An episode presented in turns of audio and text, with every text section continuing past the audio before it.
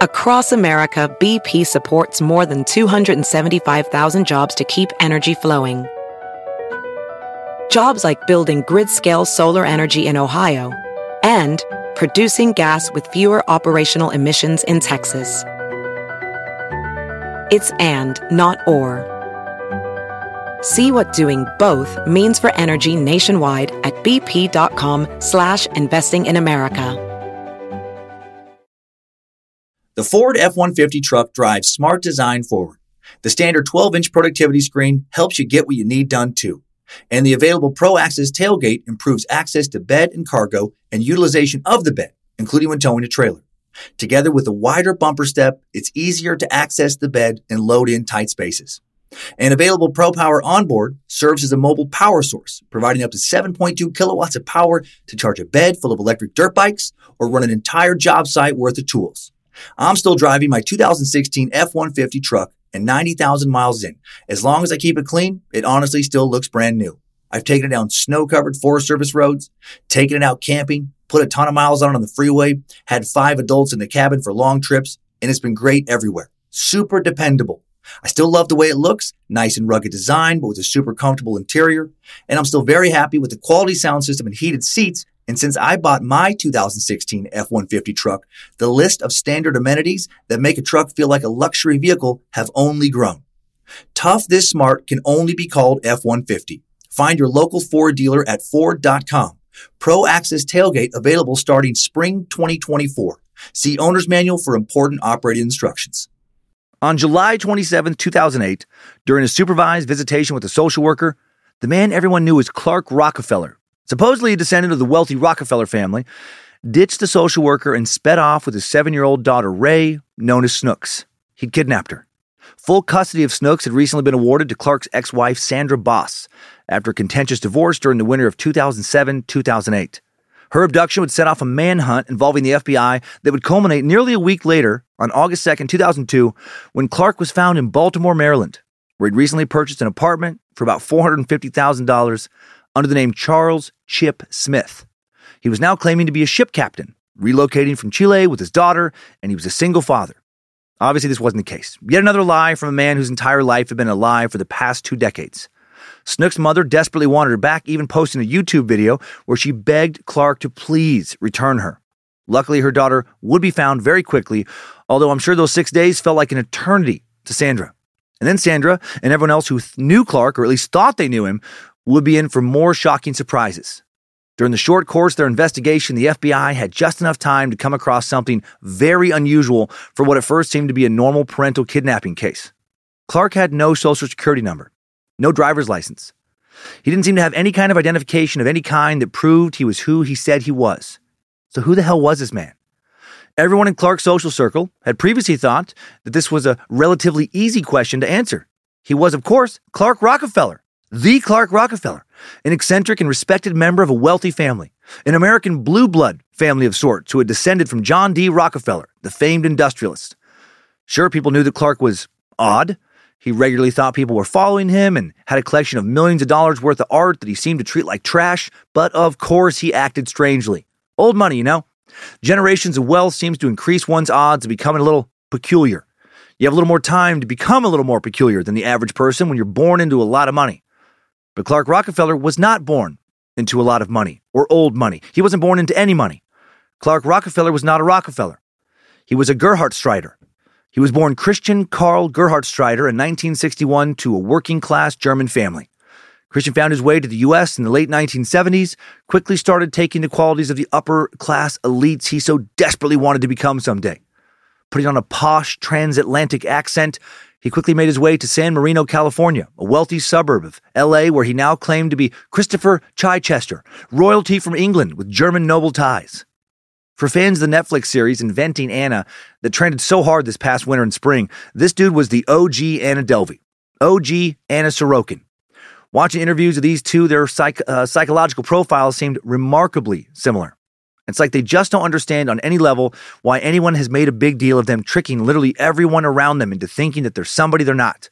They act like it's not a big deal to use a fake identity to manipulate, and in some cases, essentially steal from those around them. They don't see what they're uh, doing as stealing.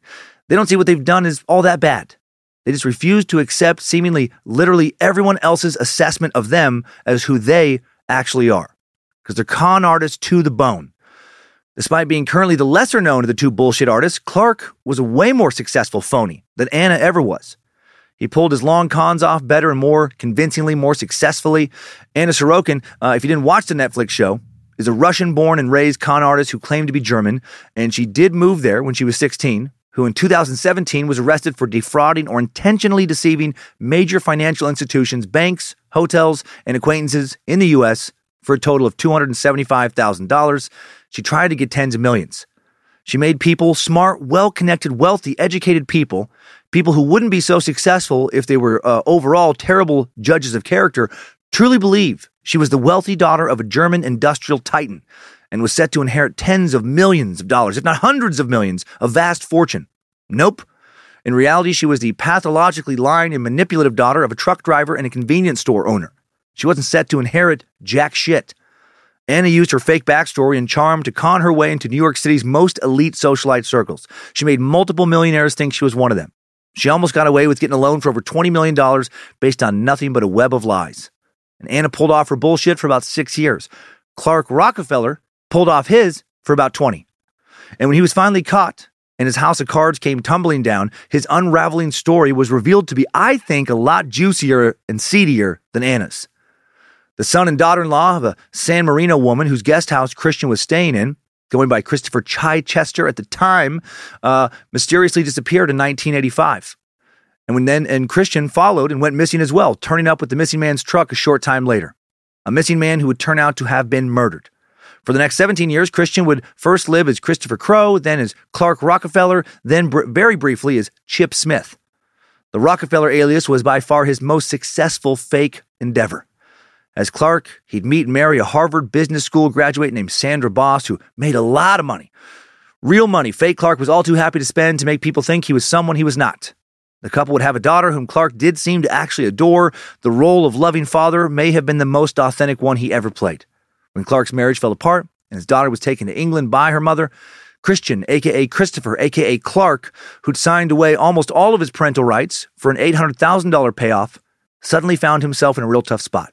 He couldn't just walk away from another life and start a new one again. Well, he technically could, but he really didn't want to. Not unless his daughter was a part of that new life. He actually truly cared about someone other than himself, maybe for the first time. And this weakness brought him down when he decided to kidnap her. And then he was arrested after, for kidnapping, and then the real truth about Clark Rockefeller came out fake identities, alleged murders, and all. And you're about to hear it. The strange story of Clark Rockefeller today on a Would Living the Life You've Always Dreamt of Be Worth It if you had to live a lie to have it, true crime edition of Time Suck. This is Michael McDonald, and you're listening to Time Suck. You're listening to Time Suck.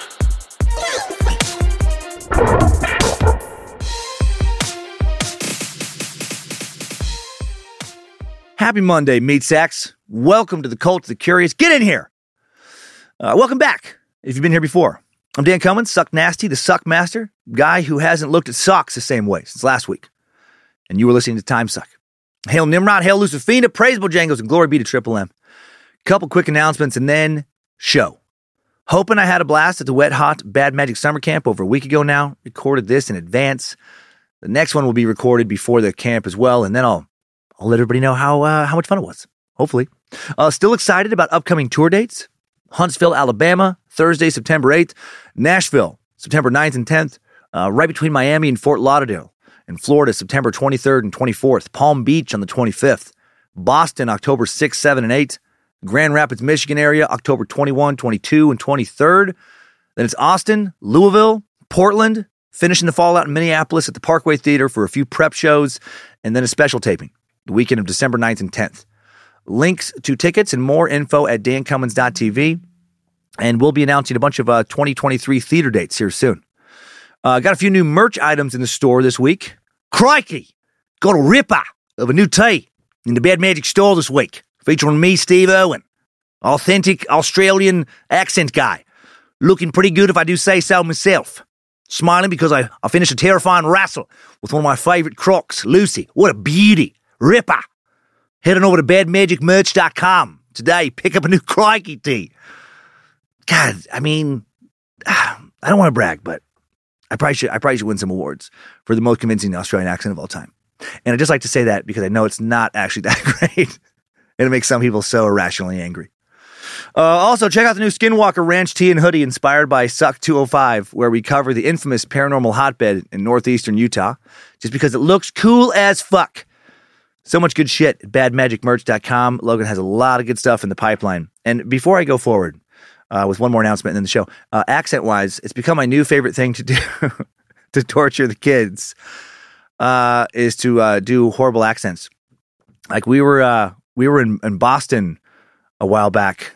And I don't. Oh yeah, we went out there. Yeah, we saw uh, Lake Street Dive. I was like, why are we in Boston after the tour? and I was doing at a Dunkin' Donuts. I ordered as a Boston character that was so bad in front of Boston, obviously Boston people, and the family was humiliated. Which, um, like Lindsay, I think was actually a little angry, and the kids were just so they're just a fun age right now to embarrass but I had this stupid Boston character was, uh, yeah, yeah, just get a, uh, I don't know, maybe a chocolate, uh, chocolate eclair. Uh, you know, the kind of stuff I had is uh, back in the South Bay when I was uh, growing up here in Boston. Uh, back when I was friends with Jimmy Anderson. Uh, man, Jimmy Anderson, he took a bat to your bean if you uh, if you stepped out of line. I don't even know what fucking accent that is, but uh, no one was amused other than me, which made it very funny for me. And then um, when, when we were flying back from that trip, Kyler sat next to somebody on the plane behind me, to somebody actually from Boston who had an accent. And I got up at the end of the flight and I was like, "Hey, did you tell your uh, did you tell your friend there that your, your father's from Boston, from Boston Harbor, South Bay?" And he looked like he just wanted to melt through the seat and just out, like exit the plane somehow, like just go, by going underneath it. Uh, and then uh, on this last vacation, when we were in, in in England, I would um start talking in a in a British accent, which is also not good. And the the kids and Lindsay would literally like just not quite run, but they would just move away from me as fast as possible and just pretend they didn't know me. So that's my new favorite thing to do. That's my new favorite way to terrorize my family. Um, okay, last quick uh, uh, thing here: charity. Uh, this month's charity donation went to Camp Easton, a Boy Scout camp here in CDA. Camp Easton's where we uh, hosted our Wet Hot Bad Magic Summer Camp, and we donated $15,400 thanks to our Space Lizards and Annabelles and Roberts over on Scared to Death, and uh, also put $2,000 into the upcoming uh, scholarship fund. So thank you, thank you, thank you. And now for a topic that uh, sends us uh, all the way back to a pretty recent time, actually. Uh, me and Jimmy Anderson used to talk about this in South Bay. I won't do that the whole show. I don't think. no, but it is pretty recent, at least compared to most of our topics. Uh, though the man who would come to be known as Clark Rockefeller began conning his way through the U.S. back in the late 70s, wasn't until after his capture in 2008 that his story burst onto the national scene. Probably the vast majority of us remember the summer of 2008, if you're old enough. Uh, he was apprehended that July, even if we don't remember Clark Rockefeller making any headlines. There was a lot of other shit holding our collective attention back then. Uh, May of 2008, Iron Man was released by Marvel Studios, the first film taking place in the ridiculously successful Marvel Cinematic Universe. My God. That universe has made a stupid amount of money in a very short amount of time. As of May 16th, this May 16th, the MCU movies collectively have grossed over $25 billion at the box office alone. Not counting merch, DVD sales, streaming revenue, downloads, name and likeness, licensing, etc., etc. Just box office money. That also doesn't count the new Thor movie, uh, Love and Thunder, uh, that as of putting these notes together back on August 5th, had grossed another 669 million and counting against a 250 million dollar budget. I'm sure that well over half of the roughly 26 billion dollar haul, uh, uh, you know, box office haul the MC Universe ha- has made is profit, right? Despite whatever their highly paid and creative accountants might claim. That's a lot of people living in comic book mansions from that uh, universe. Also in 2008, California became the second state after Massachusetts, ah, my own home state with me, me and Jimmy Anderson used to hang out, uh, to legalize same sex marriage on May 15th. And that made big headlines. Over the same summer, Barack Obama uh, getting a lot of press while campaigning to become the 44th president of the U.S. And then there were the Olympic Games in Beijing that August, uh, back when a, a shit ton of people actually watched the Olympics. The 2008 Beijing Olympic Games attracted the largest global TV audience ever. Between August 8th and August 24th, 4.7 billion viewers. Over 70% of the world's population tuned in to watch the games, according to uh, Nielsen. The opening ceremony is still the 12th most watched single program of any kind uh, of TV event in history. Almost 600 people tuned in to watch that live. That's a fucking gigantic number. And Clark was arrested in August the week before. Also, true crime wise, his case was overshadowed by old Poopo Loophole. June 4th, 2008, former sex subject Jodi Arias would stab her ex boyfriend Travis Alexander multiple times before shooting him in the forehead, beginning an investigation, and later a soap opera like trial full of all kinds of graphic sexual details that would captivate our puritanical, sexually repressed nation here in the States. So, what I'm saying is, if you missed this story, you were in the majority. Uh, good news for Time Suck is now this story, despite being covered by a few other podcasts, uh, probably going to be real fresh. And what an interesting story this one is to hear for the first time. And even if you had heard it before, I'm guessing my take will be a little, little bit different. Uh, I'm guessing Jimmy Anderson uh, didn't show up in any of the other podcasts. So let's fucking hear it, you beautiful bastards.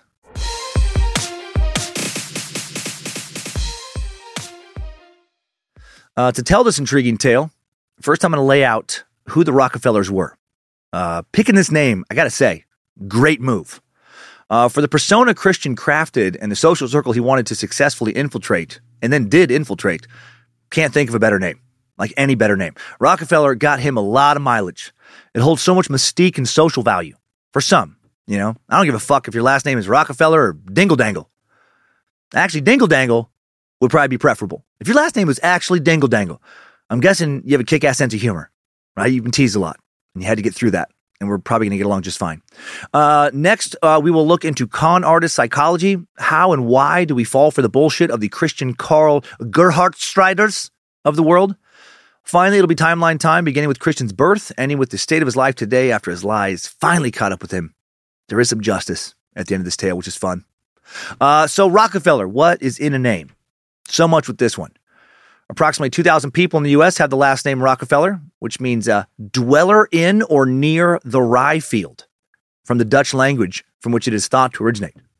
So, as far as literal meaning goes, I don't think it carries a lot of social weight.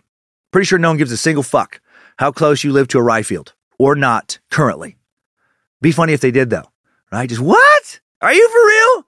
You live in or near a rye field? Oh, shit. Never met someone so high class before. Big money. Oh man, you like a fucking king or some shit? You got those rye dollars, dog. Those those bread bills, yo. That dough money, son. Uh, the name carries weight, especially on the eastern seaboard of America, where most of our old money is due to its association with one particular uh, Rockefeller family. So, who are these Rockefellers? The real ones that make this name uh, so important. Uh, despite the name originally being Dutch, genealogists have suggested that the American Rockefeller line likely traces back to some little known but probably well off French Huguenots who had fled to Germany in the 16th century. These Huguenots were a group of Protestants who held to Calvinist beliefs and defied the Catholic Church's religious stranglehold on France during the Protestant Reformation. These Rockefellers likely were originally the uh, French uh, family, a family that uh, took its name from the Chateau of Roquefeuille in the mountains of Cressos in southeast France. And I'm probably butchering these French names, by the way. Only videos these words uh, show up in online that I was able to find uh, are videos entirely in French, which was not helpful for me. Coat of arms was granted to Raymond de Roquefeuille uh, way back in 1250. These Roquefeuilles made large fortunes from their vineyards in this area of France. For centuries, they enjoyed being wealthy minor nobles. Old money plus European aristocracy. Illuminati confirmed. Uh, clearly, at least according to conspiratorial maniacs. Or these Rockefellers were people who may not have fed on adrenochrome, might not have been part of some reptilian conspiracy, but instead were just, you know, wealthy landowners, minor nobles who probably held a distaste for riffraff. Anyway, this family enjoyed their comfortable social position until the middle of the 16th century, when they were driven from France as a result of, again, the religious upheaval at the time. They decided to worship their notion of God in a little different way than most of their neighbors and were punished for it, almost killed for it. What an age old story. How many people in the world would love to punish or kill others for not worshiping their God their way right now? Ah, scary. Hundreds of millions? Over a billion? Uh, some of these Roquefeuilles did seek refuge in Holland. Uh, most fled to Germany. They fled in order to not be executed in France for being heretics. Uh, the first in the German line of this family that we know of by name, or at least out of the sources we could access, I, I, it seems to be the sources say this is the first we know. Uh, Goddard Rocken, Rockenfeller, born in the Rhineland. 1590. His grandson, Johann Peter Rockefeller, was the first in the family to set off for America. They dropped that N for some reason. Doing so in the early 1700s, settled in Amwell Township, New Jersey, 1723. So we got a German immigrant, just like Christian Gerhartsreiter, aka Clark Rockefeller, would later be. Practically the same person. Right? Makes sense he swiped the name. Of course, not the same. Uh, the real story of the name Rockefeller being a power name in America and also elsewhere around the world uh, won't start for about a century and a half from this first guy showing up. Starts with the success of John David Rockefeller, known as John D. Rockefeller, in the latter half of the 19th century. He was an outrageously successful industrialist, the founder of the Standard Oil Company, which for many years dominated the massive American oil industry. Standard Oil Company is the reason anti monopoly laws were created in the U.S. We just referenced Standard Oil Company last week when um, Randy Kraft's dad worked for them for a while, brought the family out to California. Uh, this Rockefeller is widely considered the wealthiest American of all time. The Smithsonian many other esteemed organizations have called him the wealthiest man to ever live. And that is saying something. In his prime, if uh, John D couldn't afford something, literally no one could. Rockefeller's estimated 1.4 billion net worth in 1937 when he died was equivalent to 1.5% of the entire US gross domestic product. According to this metric, he was and still is the wealthiest individual in American business and economic history. For now, Elon Musk might pass him. He came damn close this past year. Musk and his $273 billion net worth, as of my research before recording, uh, the sum fluctuates wildly, sometimes from uh, day to day. That figure just under 1.2% of the US GDP, at least the 2021 GDP of 23 trillion. Anyway, when comparing one's wealth to the overall value of the economy as a whole, no American has ever been wealthier than John D. Rockefeller.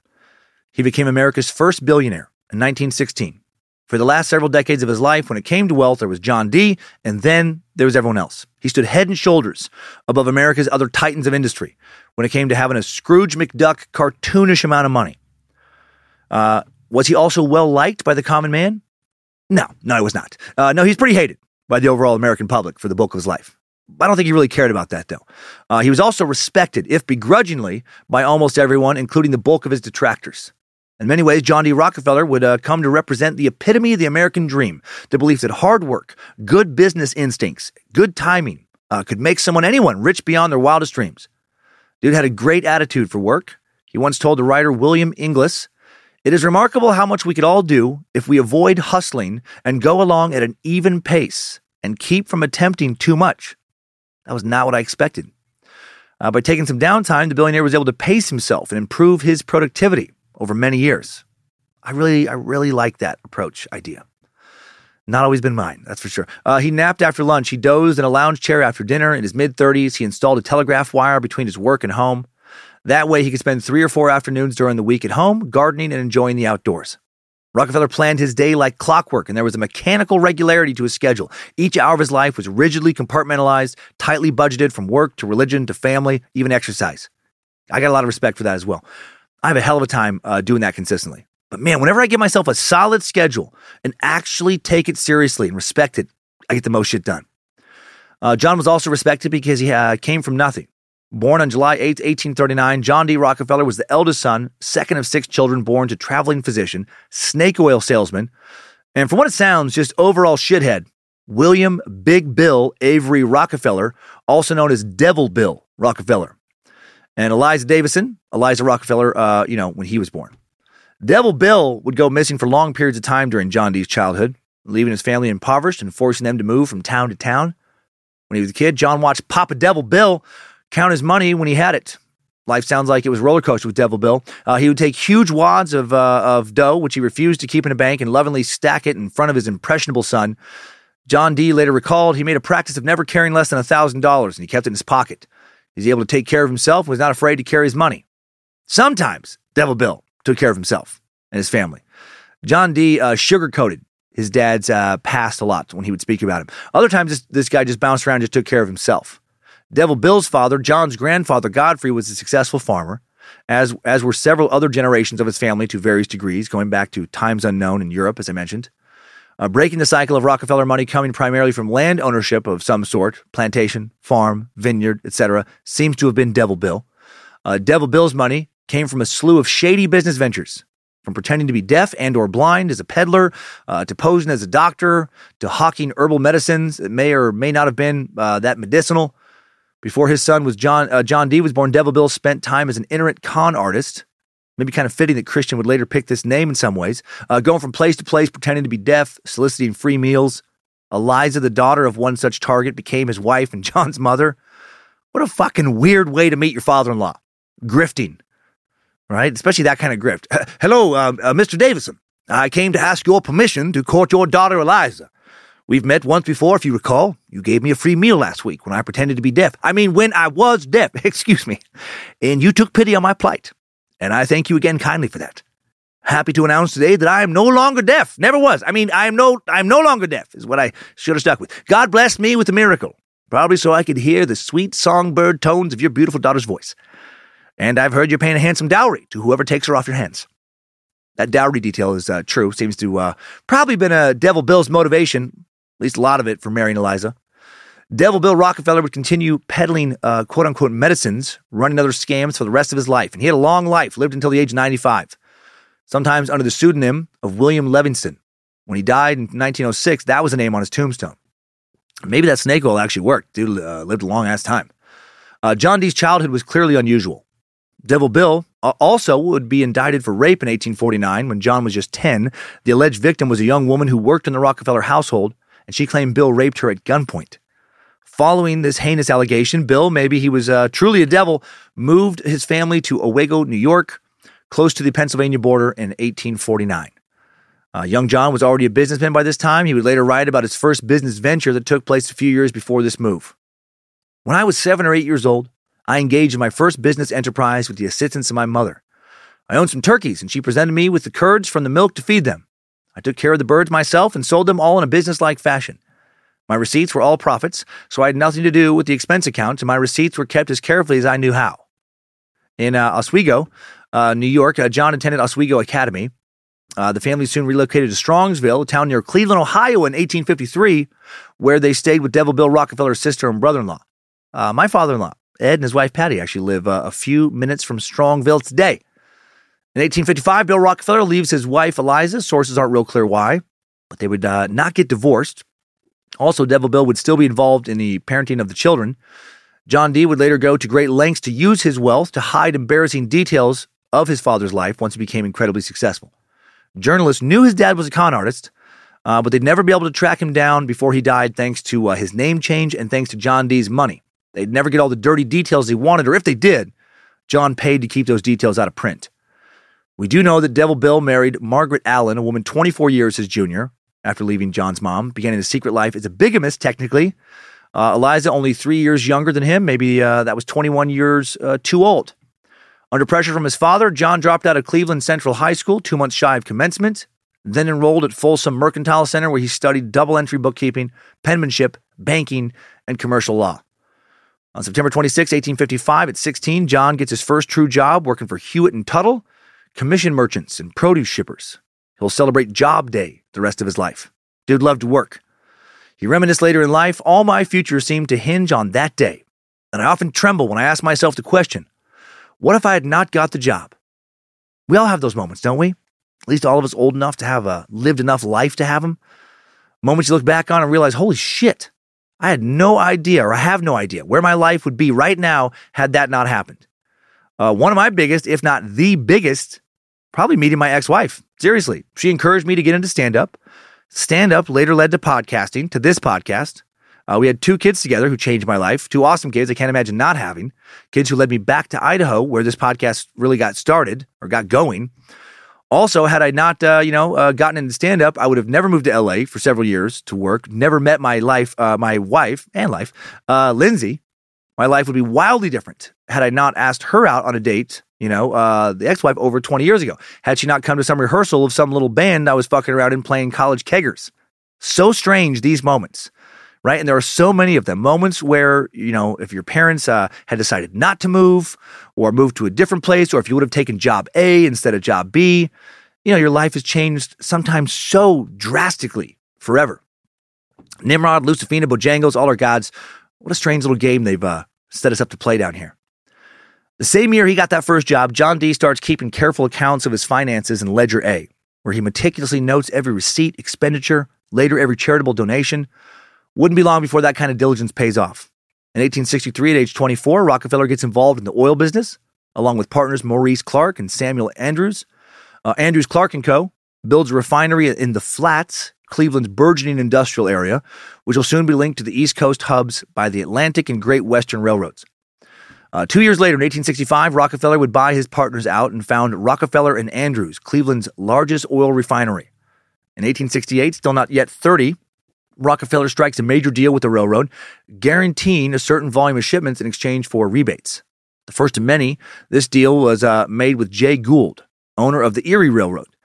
That same year, the Rockefellers, John is now married to Lori Spelman, uh, Laura Spelman, and has a daughter named Bessie, moved to Cleveland's Millionaires Row. Motherfucker is moving on up. Well, we're moving on up, moving on up to the side, to a deluxe apartments in the sky. God, that theme song makes me so happy. Uh, in 1870, when he's only 31, Rockefeller found Standard Oil of Ohio, worth a million dollars in capital, the largest corporation in the country. The new company controls 10% of U.S. petroleum refining. John's younger brother, William Jr., also a co founder. Uh, while a very capable businessman, he plays a much smaller role in everything than John D., which is why we don't hear his name as much today. Through secret alliances with railroads, accumulating segments of the supply chain to achieve economies of scale, buying out and intimidating rivals, and serving the growing demand for quality kerosene, Standard Oil explodes, eventually truly dominates the oil market. But Rockefeller wouldn't become nationally known as a tycoon quite yet. In 1877, at only 38 years old, Rockefeller controlled almost 90% of the oil refined in the U.S. Still, not that many people knew about it. Probably because he's still living in Cleveland. Not even kidding. Cleveland does not get nearly as much respect as it should.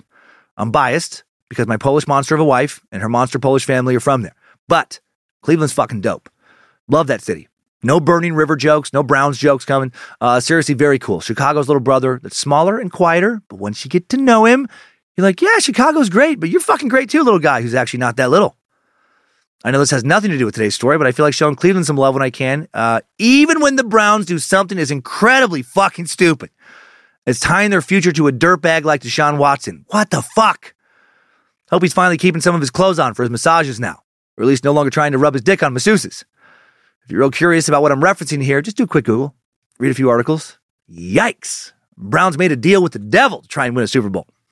Uh, anyway, within two years of controlling almost 90% of all the oil refined in the U.S., John D. becomes one of the country's 20 richest men.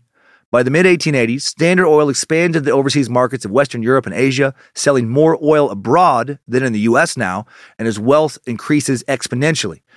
In 1882, Standard Oil Trust is formed. Rockefeller creates a highly centralized structure with enormous power but murky legal existence. Standard Oil builds up its distribution system, streamlining, streamlining the delivery and sale of oil, using its immense product volume and market dominance to undersell adversaries. And now the Rockefellers move to New York and bring Standard Oil along with them. Well, we're moving on. This is when John D becomes famous as fuck. fuck. No city seems to capture America's imagination more than New York City does it. Not unless you uh, work in film, then historically, uh, maybe Hollywood ranks a tick higher, but overall, it's New York. And no part of New York City seems to be more identified with making it than Manhattan. And it is a special city. Uh, Standard Oil's new headquarters are located at 26 Broadway in Manhattan. Uh, the building there today finished in 1926, 31 stories tall, uh, massive, architecturally magnificent, like so many other buildings in the Big Apple. For the next several decades, Standard Oil will continue to make insane sums of money while John D attempts to evade political scrutiny for his domineering business practices. In 1890, Congress passes the Sherman Antitrust Act, which outlaws trusts and combinations and restraint of trade and establishes fines for violators. That law remains in effect today. But it'll take a while for this law to catch up with Rockefeller and the army of lawyers he has retained. In 1904, Standard Oil controls 91% of oil refinement, 85% of final sales in the U.S. Finally, in 1911, the U.S. Supreme Court orders Standard to break up into 34 independent companies with different boards of directors. Uh, the biggest two of these companies uh, that used to be Standard Oil um, are uh, become one is Standard Oil of New Jersey, which becomes Exxon, and then Standard Oil of New York, which becomes Mobil. So Exxon and Mobil. And then in 1999, those two gigantic oil companies merged back together into Exxon Mobil. So so much for uh, breaking up monopolies, Uncle Sam. Looking at you, Apple, Microsoft, Meta, Alphabet, aka Google and YouTube and more. Uh, also, this court order actually turned to be a, a financial windfall for Rockefeller, who still held a quarter of Standard Oil stock in his recent retirement, or after his re- recent retirement when he's now 72. The individual pieces of the company uh, worth more than the whole was. And as shares of the individual companies double and triple in value in the early years, Rockefeller becomes the country's first billionaire with a fortune worth nearly 2%, like, you know, as I talked about before, of the entire American economy. In his uh, later years, he'll live into the age of 97. Great genes in this family. Uh, Rockefeller will turn into uh, he'll turn to philanthropy, do a little image rehab. He had done philanthropy before, but now he hires Frederick Gates, a former Baptist minister, to make his philanthropy more effective. And this will really help the Rockefeller name endure and trickle down to Clark Rockefeller. He'll create the Rockefeller Institute of Medical Research. The institute, called Rockefeller University today, becomes a leader in the uh, new field of experimental medicine. In 1913, the Rockefeller Foundation is incorporated to, quote, promote the well being of mankind throughout the world. Lofty goal. I like it. Rockefeller gives the foundation $100 million in just its first year. John D uh, will give away 540 million over his lifetime, and that's in dollar terms of the time. And he became the greatest benefactor of medicine in history, lay benefactor. Uh, his son John D. Rockefeller Jr., OG John D's only son, also gave away over 537 million dollars over his lifetime, bringing the total philanthropy of just two generations of the family to over a billion from 1860 to 1960. His son lived to the age of 86. If all that money was given in 1960, that would be the equivalent of $10 billion today. Because it started to be donated in 1860, it's worth so much more than that. Some real tricky to accurately determine since it was dished out at, you know, many intervals over such a large span of time. John Jr. would launch the restoration of uh, Colonial Williamsburg. His wife Abby would be one of the co-founders of the Museum of Modern Art in New York City, MoMA. Kind of a big deal. Uh, John Jr. would uh, also donate 11,000 acres in Maine to what will become uh, Acadia National Park. Adding to all this, David Rockefeller, one of John Jr.'s five sons, donates around 900 million as of 2006 to various causes over his life. And he lived until 2017, age of 101. What the fuck is going on? Maybe the Rockefellers do really drink adrenochrome. Uh, the list of Rockefeller philanthropic efforts is enormous, as is the list of places the Rockefellers paid or helped pay to build. Uh, the Embarcadero Center of San Francisco, uh, that I believe houses Punchline Comedy Club. I played so many times over the years. If not, Punchline just right across the street. Uh, a giant commercial complex of five office towers, two hotels, shopping center. That's a Rockefeller project. Grand Teton National Park, uh, 310,000 acres next to Yellowstone, largely created through Rockefeller philanthropic efforts. Manhattan's Lincoln Center for the Performing Arts, spearheaded by Rockefeller. University of Chicago, founded with Rockefeller money. List goes on and on. Despite being about a century removed from their prime earning years and despite giving away billions and billions of dollars, the Rockefeller family is still worth around 8 billion, one of the uh, uh, top 50 wealthiest American families today. And uh, despite the recent wealth of, say, the Waltons, currently America's wealthiest family with all that Walmart money, even though Elon Musk is worth more all by himself, uh, no family in America has ever had the multi generational wealth and left their mark all across the nation with national parks, universities, cultural institutions, and more than the Rockefellers. The only big thing a Rockefeller hasn't done in America is become president. Nelson Rockefeller, grandson of John D., uh, was governor of New York and Gerald Ford's vice president, but never a Rockefeller president. Uh, 81 Rockefeller residences, now in the National Register of Historic Places, and all this started with John D. After he died, he was buried at the uh, Lakeview Cemetery in Cleveland. Uh, tying all this to our con man Clark, John D was, in addition to wealth building and philanthropy, pretty good at making kids. He had five. Some of his kids were good at making kids. John Jr. had six. His daughter Edith had five. Many of his grandkids, very good at having kids as well. As of 2006, the total number of his blood relatives, direct descendants, thought to be around 45 million people. Some of his grandkids, males obviously, had several hundred kids each. There was a Rockefeller sperm bank in Manhattan in the 70s where it cost $100,000, so 100 grand, uh, to get pregnant because you were guaranteed Rockefeller sperm. A few lesser known Rockefellers spent years beating off in that clinic five, ten times a week. You've heard the phrase, if you can't beat them, join them. Well, this place's slogan was, you can join them if you let them beat it. The name of the clinic was the Rockefeller Wealth Juice Distillery. Leonardo DiCaprio, Ethan Hawke, Chris Pratt, Uma Thurman, Jennifer Connelly, Tom Brady, Tiger Woods, Kobe Bryant, magician David Blaine, hockey people, soccer guys, all Rockefeller wealth juice babies. And of course, that's insane. Uh, no. Uh, that that that part's no. Uh, as of 2006, the total number of John D's blood relative direct descendants uh, thought to be around 150, not in the millions. Uh, this includes the descendants of William Avery Rockefeller Jr., John D's brother, and there are hundreds of others that are still tied to the family and the Rockefeller fortune. And thanks to so many trusts and inheritances, uh, most of them are rich, if not outright wealthy. And finally, unless you're the fucking president of the Rockefeller Family Fan Club, that's a lot of Rockefellers to keep track of, which is what made it possible for Clark to claim relation and fool so many people. And all that history, that is why the name Rockefeller means something to uh, many in America today. especially to those who value status in a country without actual royalty. They're about the closest thing America has to blue blood. Uh, in full, Clark would assume the name James Frederick Mills Clark Rockefeller. Oh, nice! Fuck yeah, bro. Uh, if you're gonna pretend to be Rockefeller, you can't just be Clark. No, you gotta be James Frederick Mills Clark. That's not a name, that's a story. You have so many successful, important relatives, you need four names to fucking honor them all. Uh, how did Clark get people to believe his story? He wasn't pulling this off in 1900, he was pulling this off in the early 2000s. Someone, anyone, could have easily gotten online and just checked into who the so called Rockefeller really was. In 2005, Wikipedia became the most popular reference website on the internet. Three years before he was brought down, right? There was a lot of info uh, on the web by that point. It would have been very easy to see, for example, that the woman Clark claimed as his mom, the child star Ann Carter, known for her starring role opposite Humphrey Bogart in the Two Mrs. Carrolls, a 1947 film noir, uh, whom he claimed was dead, is actually alive and well at the time. She wouldn't die until 2014, years after Clark's true identity was found out. And Ann's Wikipedia page referenced her as having three kids, none of whom are named Clark Gail, David, and Carol. Also, never married to a Rockefeller, married to a Crosby Newton. But no one, not until shortly before he was arrested, bothered looking this dude up. He was that good. They just bought it. And I get it. I have also known people who just casually have told me this or that, and I just assumed they were telling me the truth. I could reference several uh, who have sold a fake life, not just to me, but to uh, a bunch of people. I actually dated someone, I will not name, uh, not long before Lindsay, for somewhere around nine months maybe. We were pretty serious. And then, uh, sadly, some six months or so after we broke up, I heard from a mutual friend that she had cancer, uh, and it was bad. She went through all kinds of treatments, even flew to Germany for experimental treatments not offered here in the US. And in the end, wasn't enough. Uh, tragic. She left behind two young daughters. Uh, she had a GoFundMe, and I helped out a bit. Couldn't help as much then.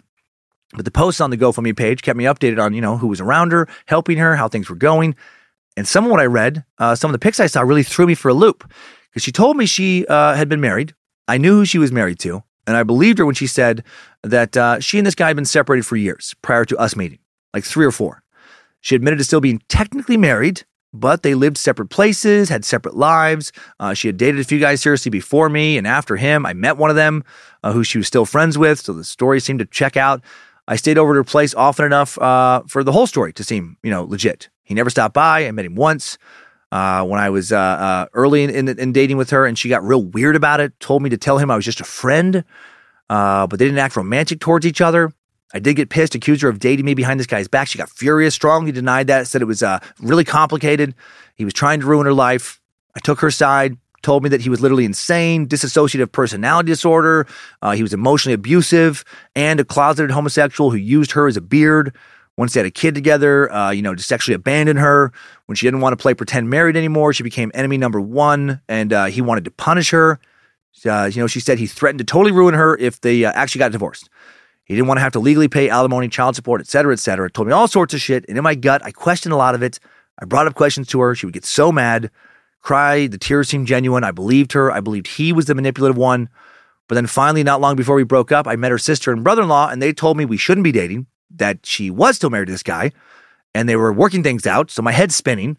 I, of course, bring this up to the woman I'm dating. She talks about how controlling her sister is and jealous, and she's a very, very Christian and wants her to stay in a loveless, sexless, live marriage because she's in one, and blah, blah, blah. And uh, this, yeah, this girl I dated was so convincing despite having some doubts in the end, I just bought it. I, t- uh, I did look online, tried to learn more, uh, but I couldn't catch her in any lies. So again, just bought it.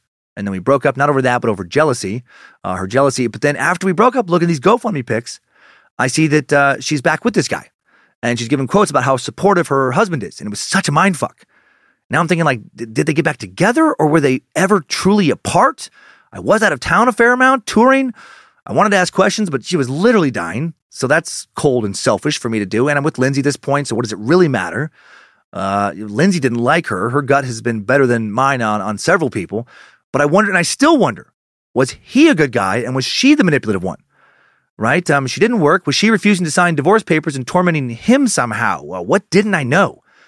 A major theme in my relationship with this woman was figuring out how to get her out of what she claimed to be uh, was a trap, how to free her from this controlling, mentally ill psychopath uh, you know, without him somehow getting custody of her kids, without him hurting the kids, which she said she was also worried about.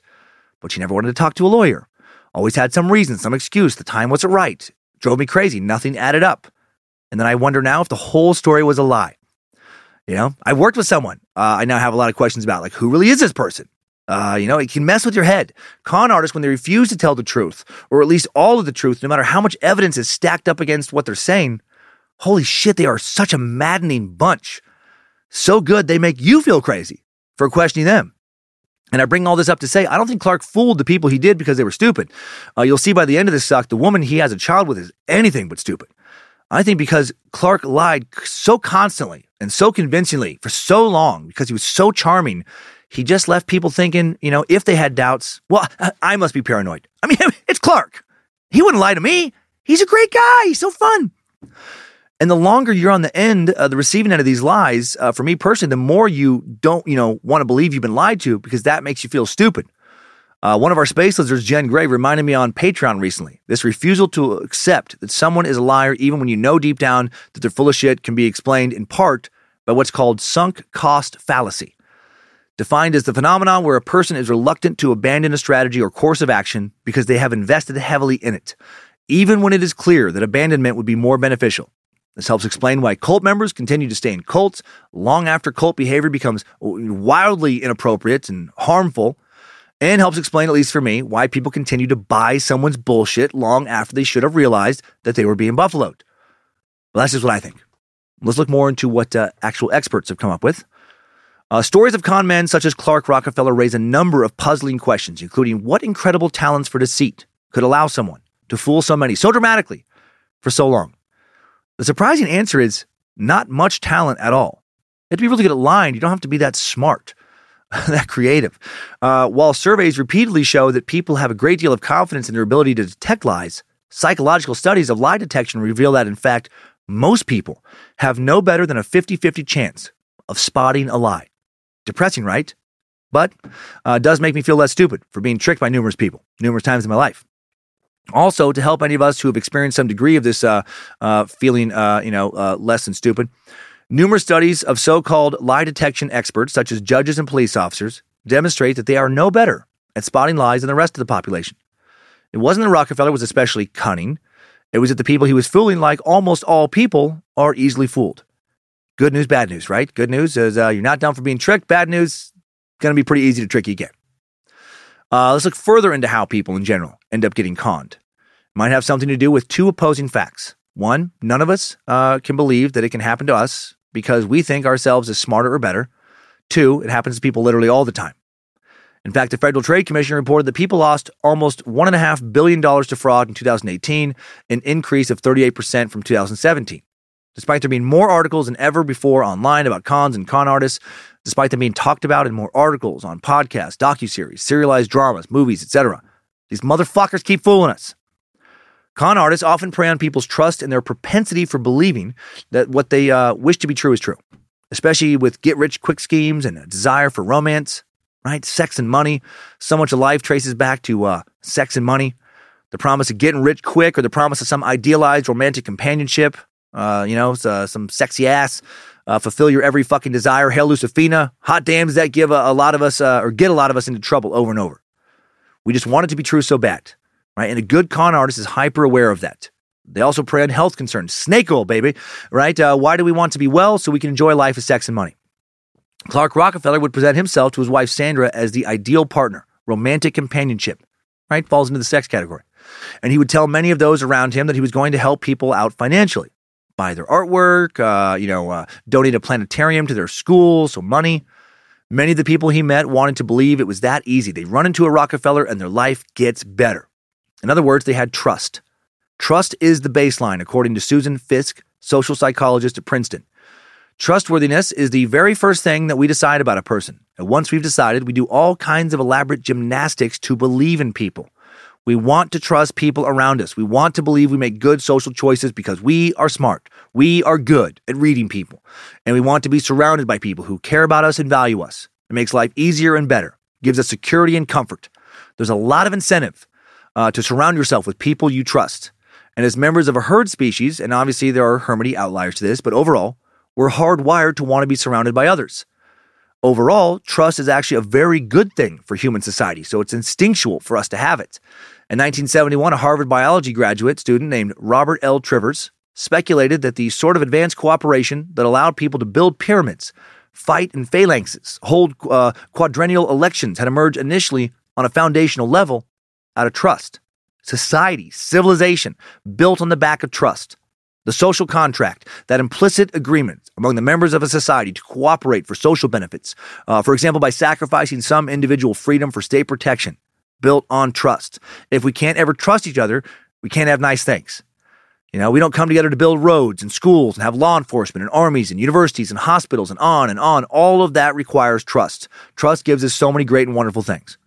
Uh, Robert L. Trivers, again, uh, who went on to uh, get a PhD and become an incredibly important and influential American evolutionary biologist and sociobiologist, uh, actually called the advanced cooperating required to build a civilization reciprocal altruism, a basic you scratch my back and I'll scratch yours instinct, a foundational driving force of humanity.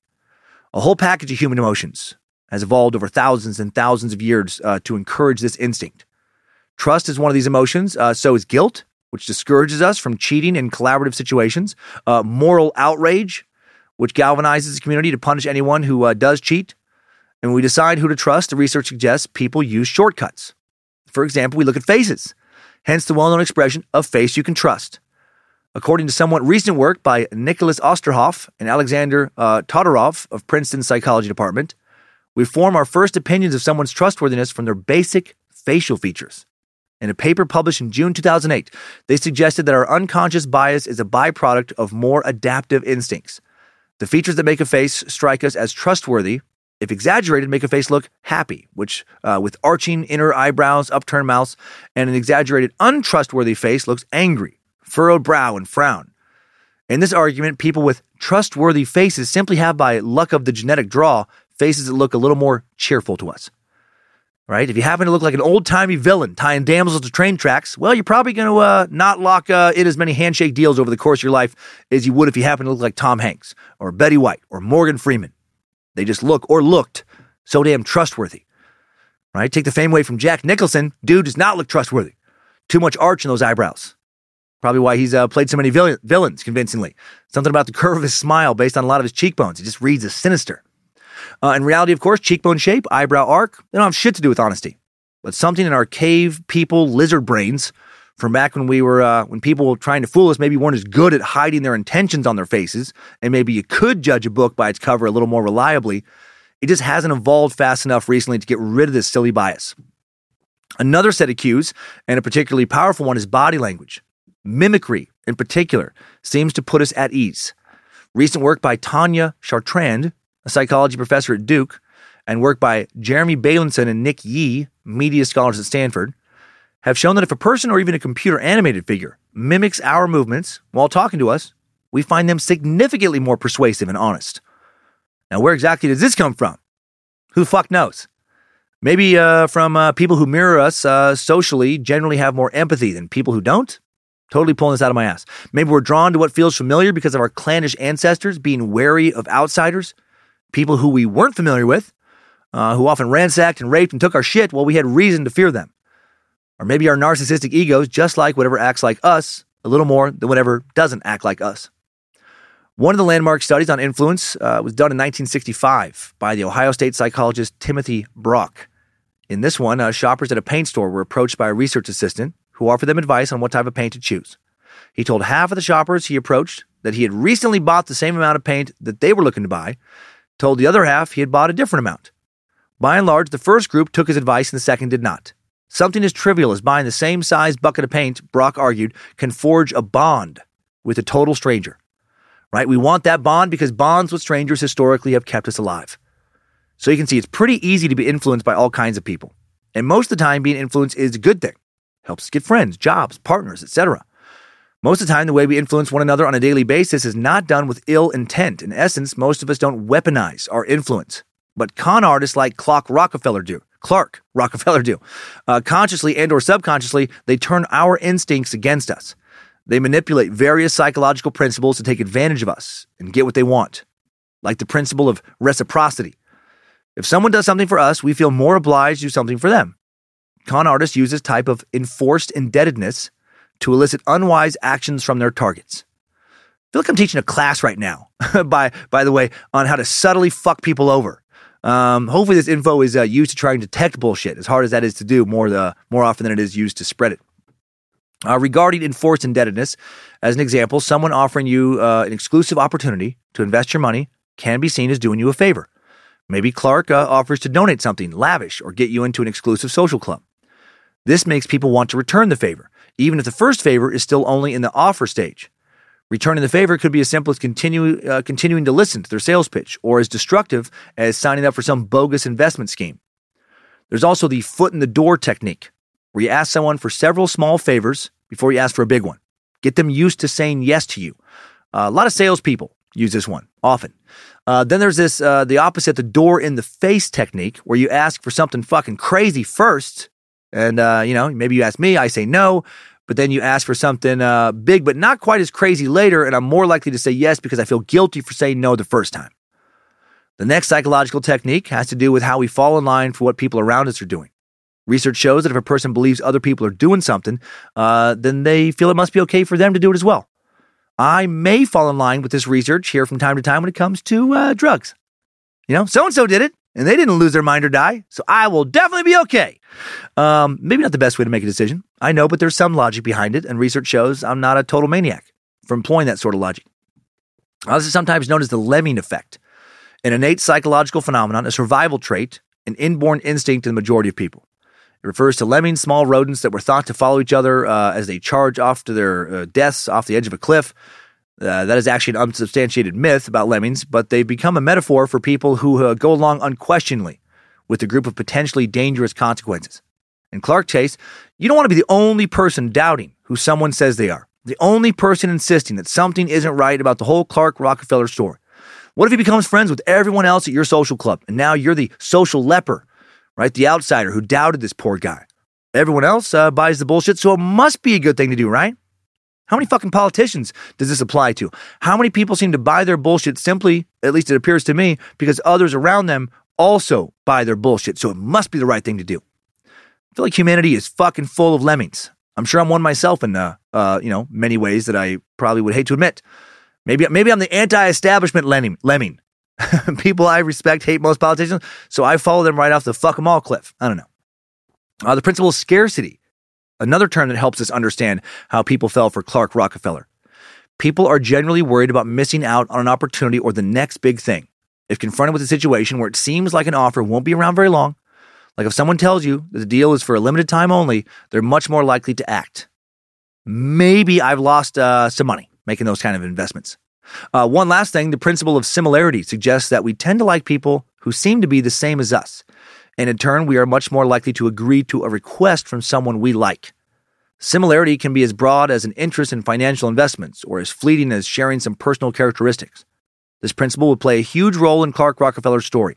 The people Clark was associating with were, for the most part, very wealthy and successful people in finance, the art world, uh, high end uh, social circles. And Clark, Clark Rockefeller would manipulate his association with them using the mere exposure effect to his advantage.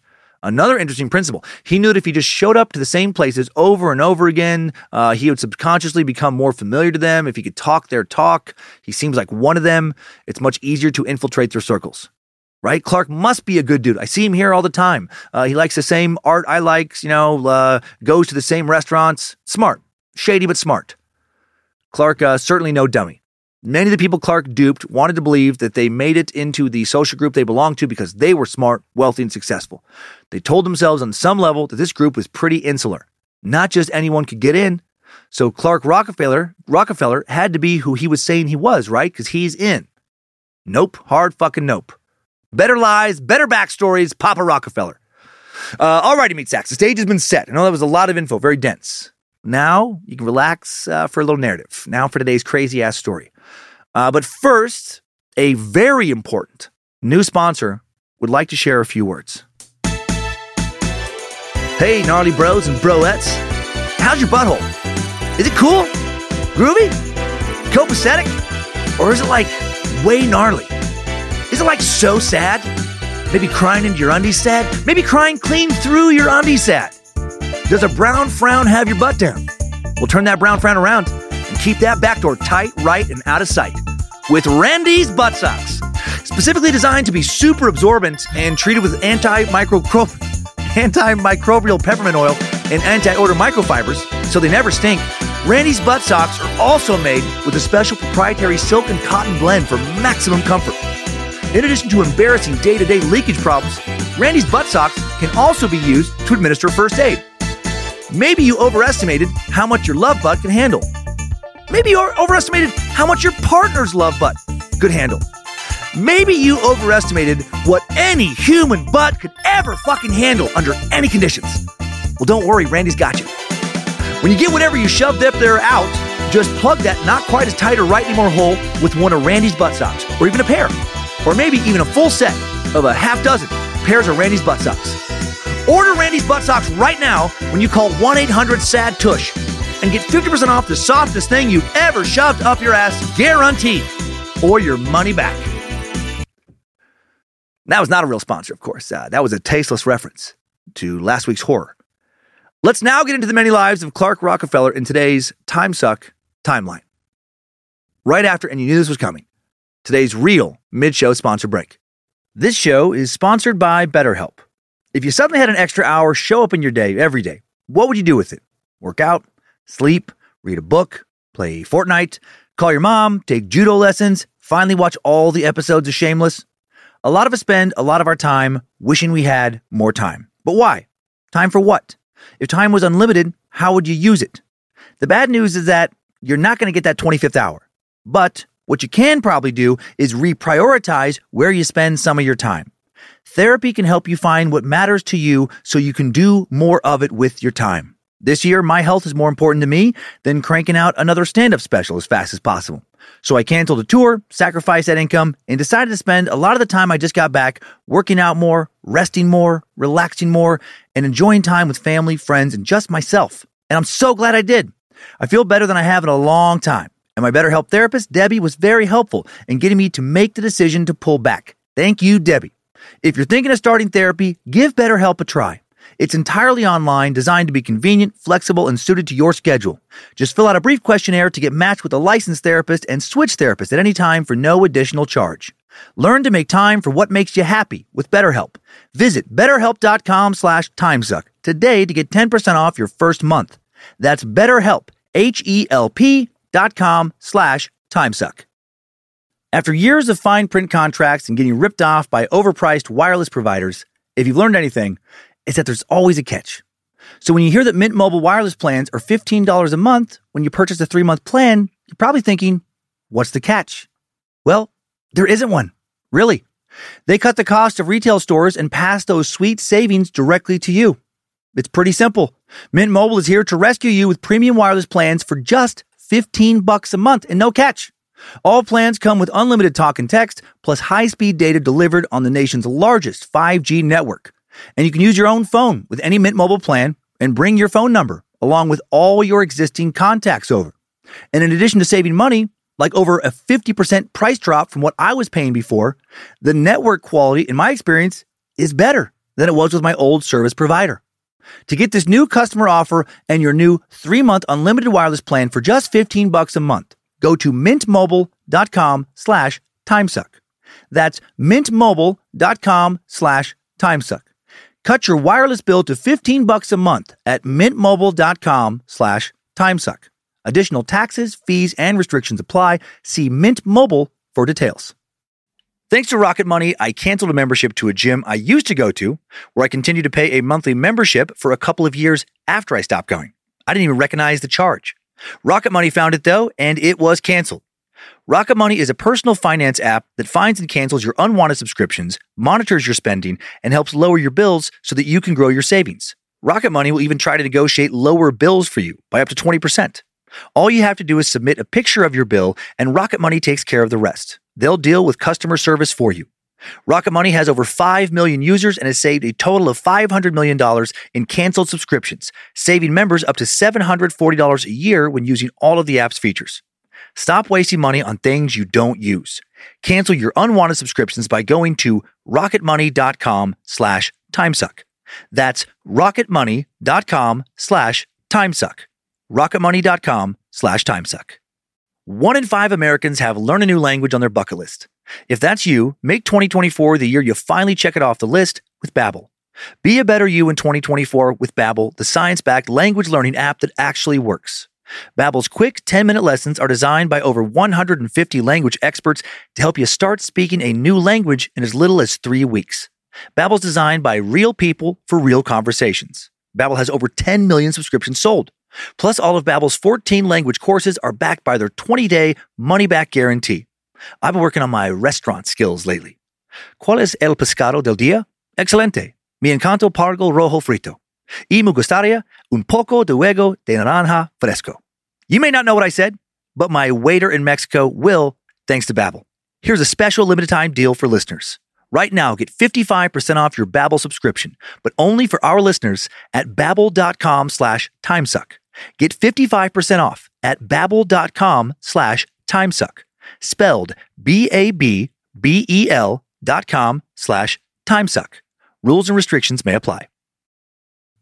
Thanks for sticking around. Hope today's deals appeal to you, other than the Randy stuff.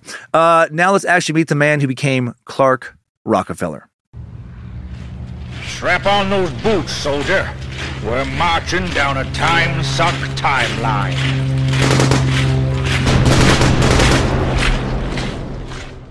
February 21st, 1961. Christian Karl Gerhartsreiter is born in Siegsdorf, Siegsdorf, Bavaria, Germany. Little 2,000 person town about 60 miles southwest of Munich and just a few miles from the Austrian border. Uh, to Simon and Irmgard Gerhartsreiter. His father was a house painter and an amateur artist. Mom is a seamstress. Neither are, of course, Rockefellers. Uh, Siegsdorf seems like a quaint little ski town full of Bavarian hospitality, natural beauty, breweries, some cool old buildings, and not a lot else. Seems like a quiet place to live a quiet life. Uh, what was Christian's childhood like there? Well, since he refuses to speak about it, and even if he did, could we really trust the words, uh, words that come out of his mouth? Uh, we don't know much. He seems to have never returned to his hometown after leaving it as a teen, not even once. Whatever life he had there, he clearly didn't seem to want it anymore. Didn't seem to stay in contact with literally any family members, not even his brother, Alexander Gerhartsreiter, the only sibling he seems to have had. Not surprisingly, the one friend of the family who would speak about him once he was arrested for kidnapping and murder over 20 years after leaving said he always had a rich fantasy life growing up and that he loved to assume imagined identities. This friend said he was like Batman, always going into different roles. Like his dad, he was an artist and he had these crazy ideas. Maybe this dude was destined to con. In 1978, when he's 17, Christian meets an affluent American couple in Germany, Elmer and Jean Kellen. He just happened to be traveling on the same train as them. They told him that if he was ever in the U.S., that he should look him up. Uh, they didn't really expect him to ever do that. Just something people say to people they meet abroad, the Kellens later admitted. And uh, they were just a wee bit surprised when 17 year old Christian arrived unannounced on the family's doorstep in Meriden, Connecticut in 1978. They were shocked when he turned their offer to stop by, if he was ever in the area, into an invitation to stay with them for a while. He also uh, said to the immigration officials that the Kellens had invited him to stay, which was how he was able to get into the country. Feeling guilty, like they must have communicated uh, incorrectly, like it was somehow their fault, he assumed that he could stay with them, and being nice people, they let him crash at their place until he could find someone else to stay with. How fucking uncomfortable would that be? I would like to think I wouldn't let this guy stay at my house if he showed up in a situation like that, but if someone as manipulative as Clark showed up, I don't know, maybe that fucker would have tricked me too. Gotta hate weasels like this guy. What a shitty thing to do to someone. Elmer, Gene, oh, so great to see you. Thank you again for the invite. You guys are so incredibly generous to let me crash at your place for a bit. I just, um, I'd, I'd never, um, I'm sorry, I just, uh, I would never be able to realize my lifelong dream of having a chance at living in America if not for you two angels.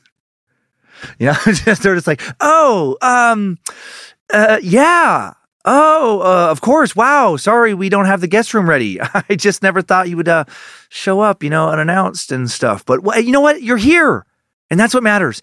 Hey, Gene, can I speak to you alone in the kitchen for a second? What the fuck is that weird German boy doing in our house?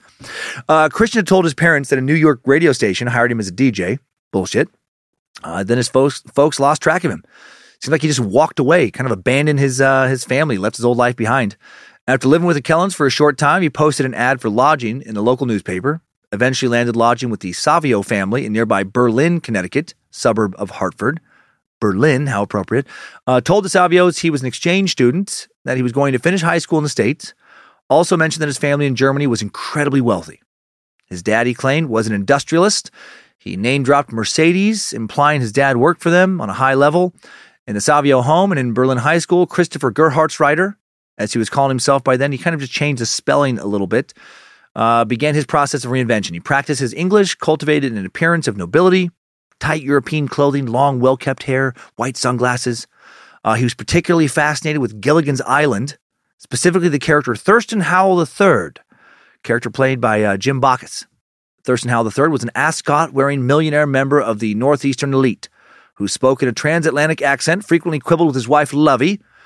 Also thought menial labor uh, on the island was beneath him and was constantly looking for ways to monetize natural resources. Christian even mimicked Thurston's speech patterns and maybe more. Do you remember that show, Gilligan's Island? It was fantastic, still is. Remember Thurston? Uh, here's Thurston and Lovey talking about the world, just to give you an idea of the kind of dude Christian wanted to be that he basically would become. It's a weird choice. I, Thurston Howell III, being of sound mind and body. do Not so fast, darling. Uh, yes, yes, of course. I, Thurston Howell III, being sound mind and body, do hereby bequeath and devise all my holdings in the Transcontinental Railroad to one Gilligan.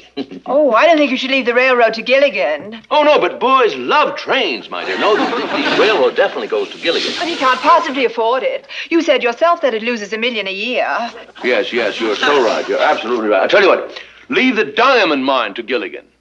Oh, I thought of Ginger for the diamond mine. She has such a lovely throat. You're so right. Much more appropriate for Ginger. Now, I wonder, what are we going to leave the dear, dear, dear professor? How about that little island in the Pacific? You mean Australia?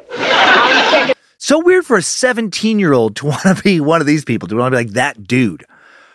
Uh, the show originally aired from 1964 to 1967, only ran for three seasons. I wonder if Christian watched it uh, grown back, uh, growing up back in Siegsdorf. Uh, Christian will uh, uh, quickly wear out his welcome with the Savios, he, acting like Thurston. While he slept on their couch, not exact, exactly luxurious living, he acted like he was living luxuriously. Each day when he awoke, he began to expect his breakfast to be prepared for him and his clothing laundered. Why did they put up with that? Maybe they thought they were going to get uh, some piece of that fake daddy's Mercedes money or something. Maybe he alluded to that. Uh, but they got sick of it. The final straw came one winter afternoon when he refused to get up from the couch to unlock the door for Edward Savio's little sister. He was he was above it, dear. Uh, the Savios kicked a freeloader freeloader uh, out who was already in the process of reinventing himself.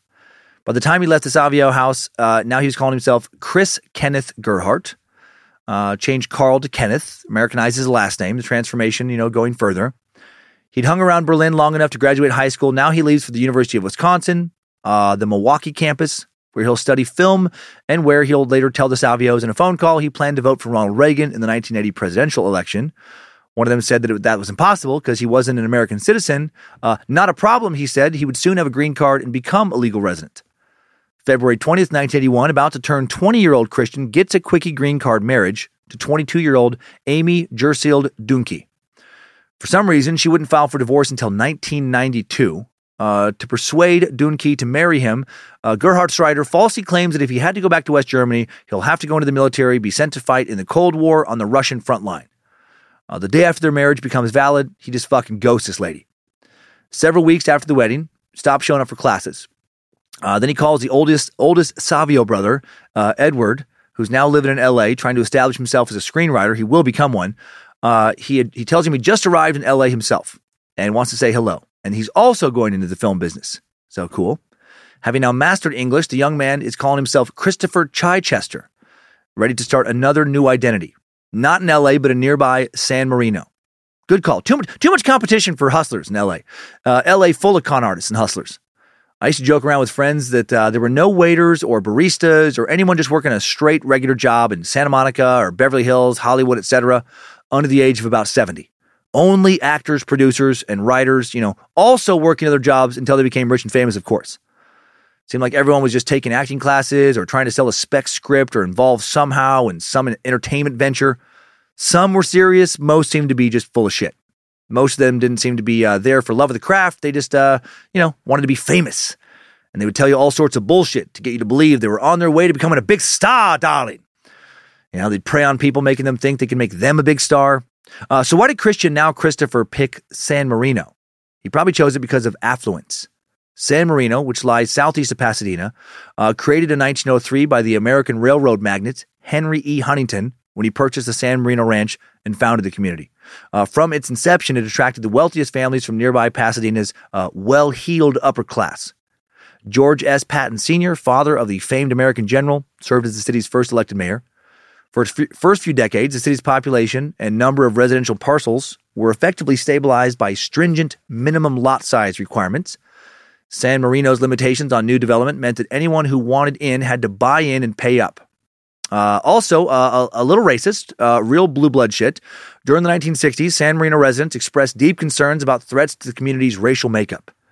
In 1966, the San Marino Board of Realtors published ads alerting local homeowners that a drastic federal forced housing law, now being considered by Congress, will destroy your basic rights unless you act now.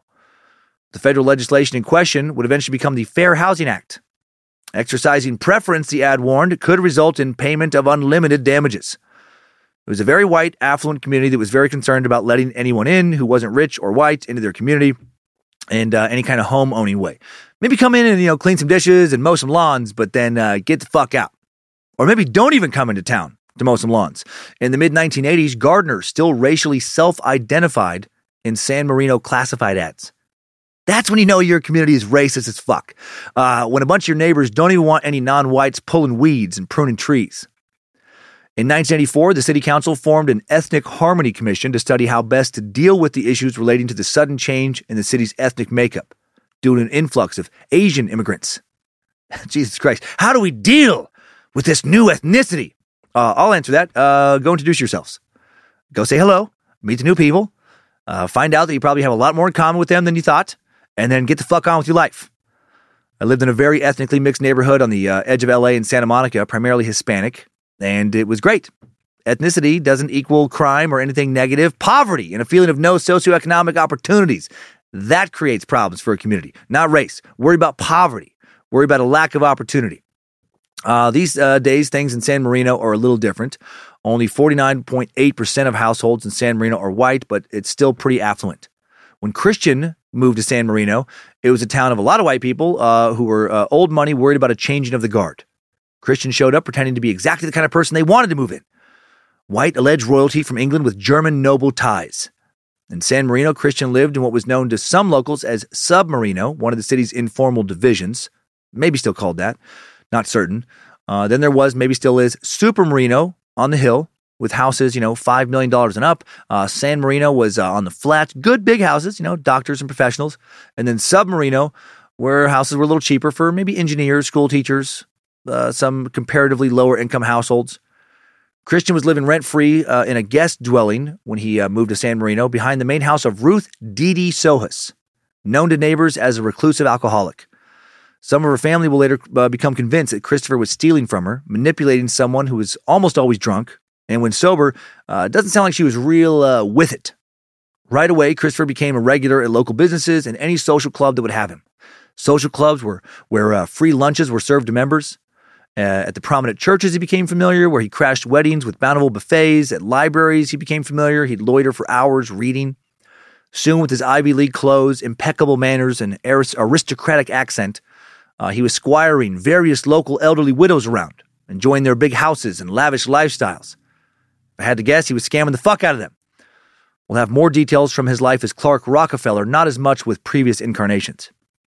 Uh, Christopher flashed an oversized business card around San Marino embossed with what he claimed was the Chichester family crest a heron with its wings spread, an eel in its beak, and the family motto, firm in foi, firm in faith. Uh, the card read Christopher Chichester, uh, Christopher Chichester, the 13th BT, uh, 13th Baronet, San Marino, California. But this 13th Baronet is living in a local alcoholic recluse's guest house. Huh. Uh, Christopher told people he was royalty in England, specifically a descendant of Lord Mountbatten, the British naval officer and last British Viceroy of India. Uh, we've actually met Lord Bat, uh, Lord Mountbatten here in the Suck, known to uh, friends as Dickie. Met him in the Lady Diana episode, if his name sounds familiar. Uh, Christopher also said he was a descendant of Sir Francis Chichester, a British businessman and pioneering aviator, someone knighted by Queen Elizabeth. For becoming the first person to sail single handed around the world and the fastest circumnavigator, nine months and one day overall in 1966, 1967, love.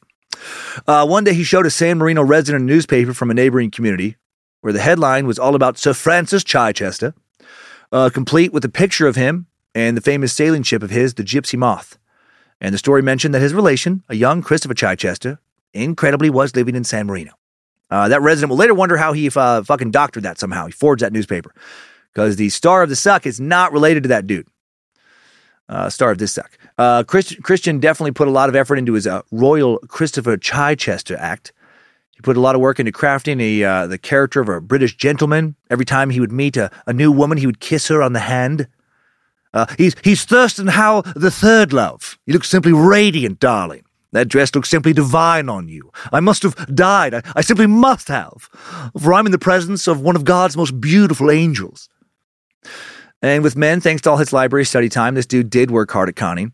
He could seemingly intelli- intelligently talk about anything business, society, politics, especially royalty. Soon he'd become a uh, uh, Rotarian, a member of the Rotary Club, and was a member of the City Club as well. The City Club in San Marino has been around since 1926. It's where a lot of deals have been made. More wealthy movers and shakers in the area have uh, made and maintained a lot of important friendships and business relations in this club. Christopher showed his face around here a lot, quickly became the darling of the city fathers and their wives and daughters, including a woman named Carol Campbell, who accepted a lunch date with him. Said she was surprised to find the esteemed nephew of Lord Mountbatten driving a nerdy tan Datsun, the interior of which was completely plastered with yellow post-it notes to himself, like as in written to himself, uh, to to Christopher. Uh, the date turned out to be a round of errands with Christian talking about uh, himself the entire time. Carol thought he was a creep and a liar. Good for Carol. Unfortunately, many, if not most, of the other people in the area uh, thought he was legit. Within a few years, he even had his own local TV show, Inside San Marino. It was public access on Channel 3, and the crew, quote unquote, only consisted of a part time teenage cameraman and the producer, Christopher Chichester. Uh, but still, it helped him raise his profile in the area. A woman named Peggy, Eg- uh, Peggy Eb- oh my gosh, Peggy Abright, uh, the show's interviewer, marveled over how he got so many guests to appear on a show almost no one watched. He got the who's who of San Marino's upper crust to sit down for interviews, making them feel like local celebrities playing to those egos. Radiant, darling, you're beaming, you're a star, love.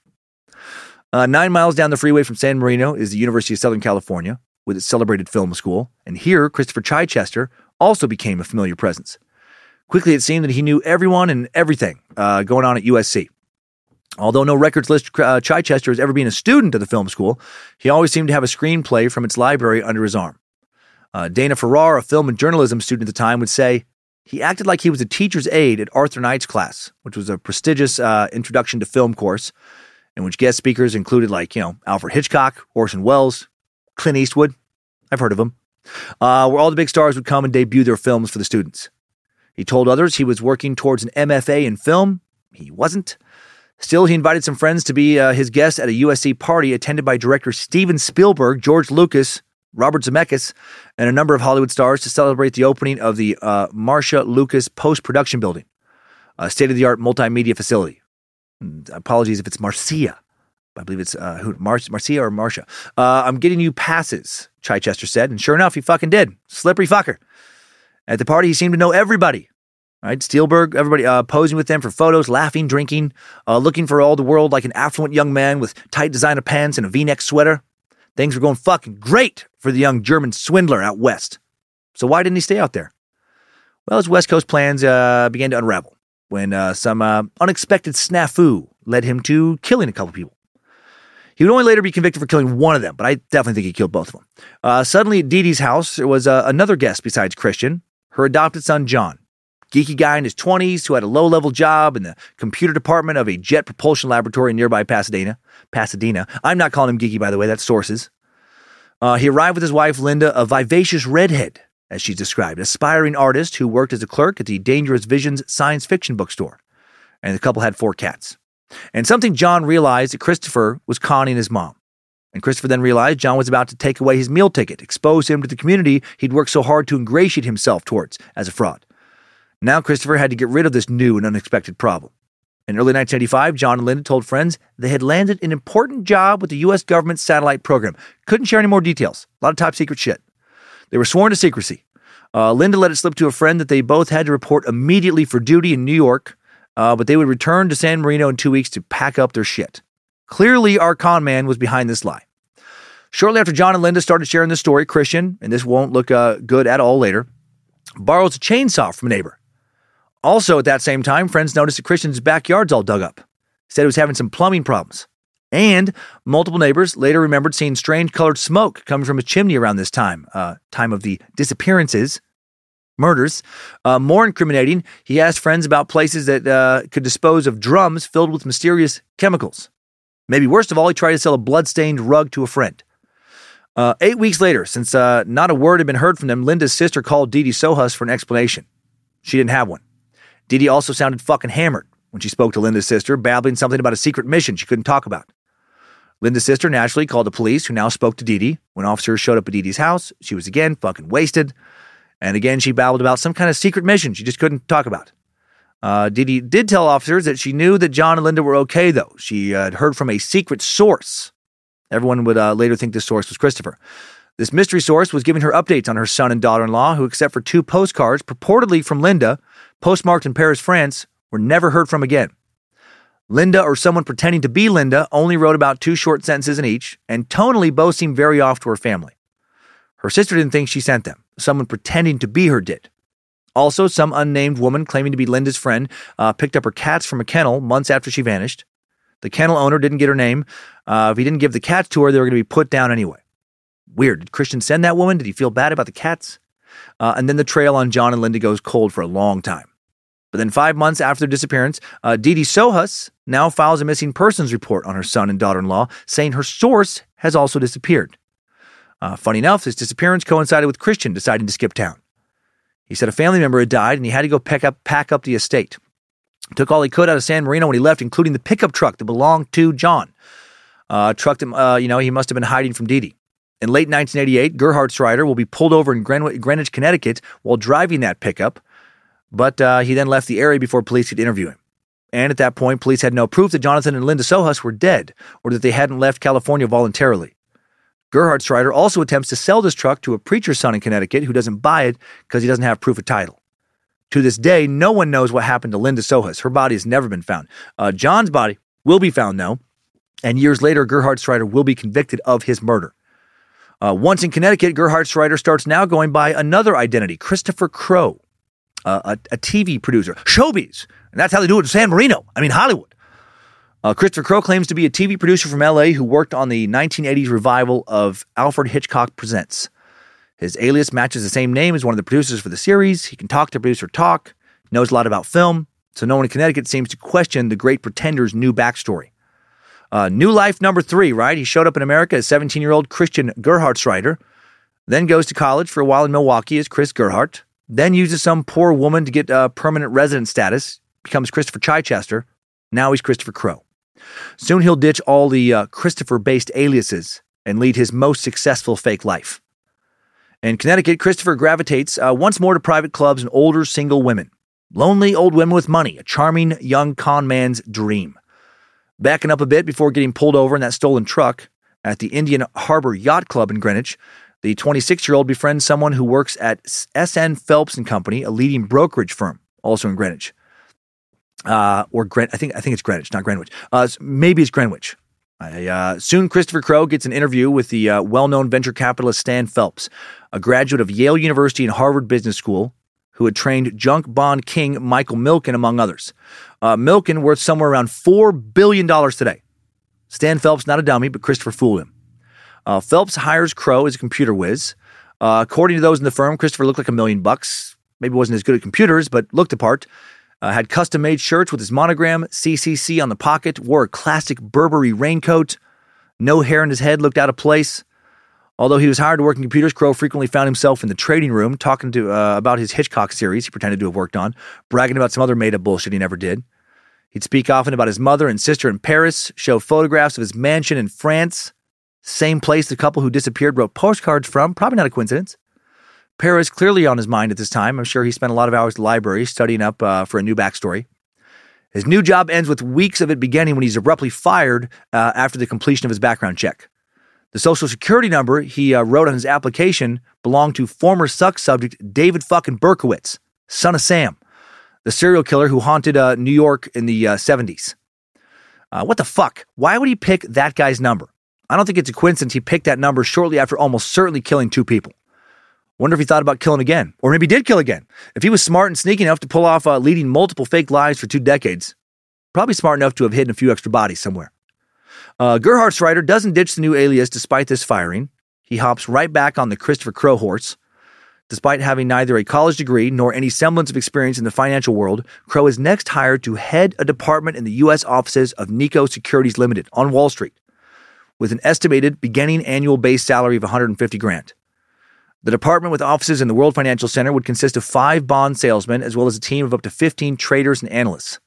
A July 13, 1987 press release read Christopher Crowe, who formerly ran the Battenberg Crowe von Wetten Foundation, will lead the endeavor as vice president.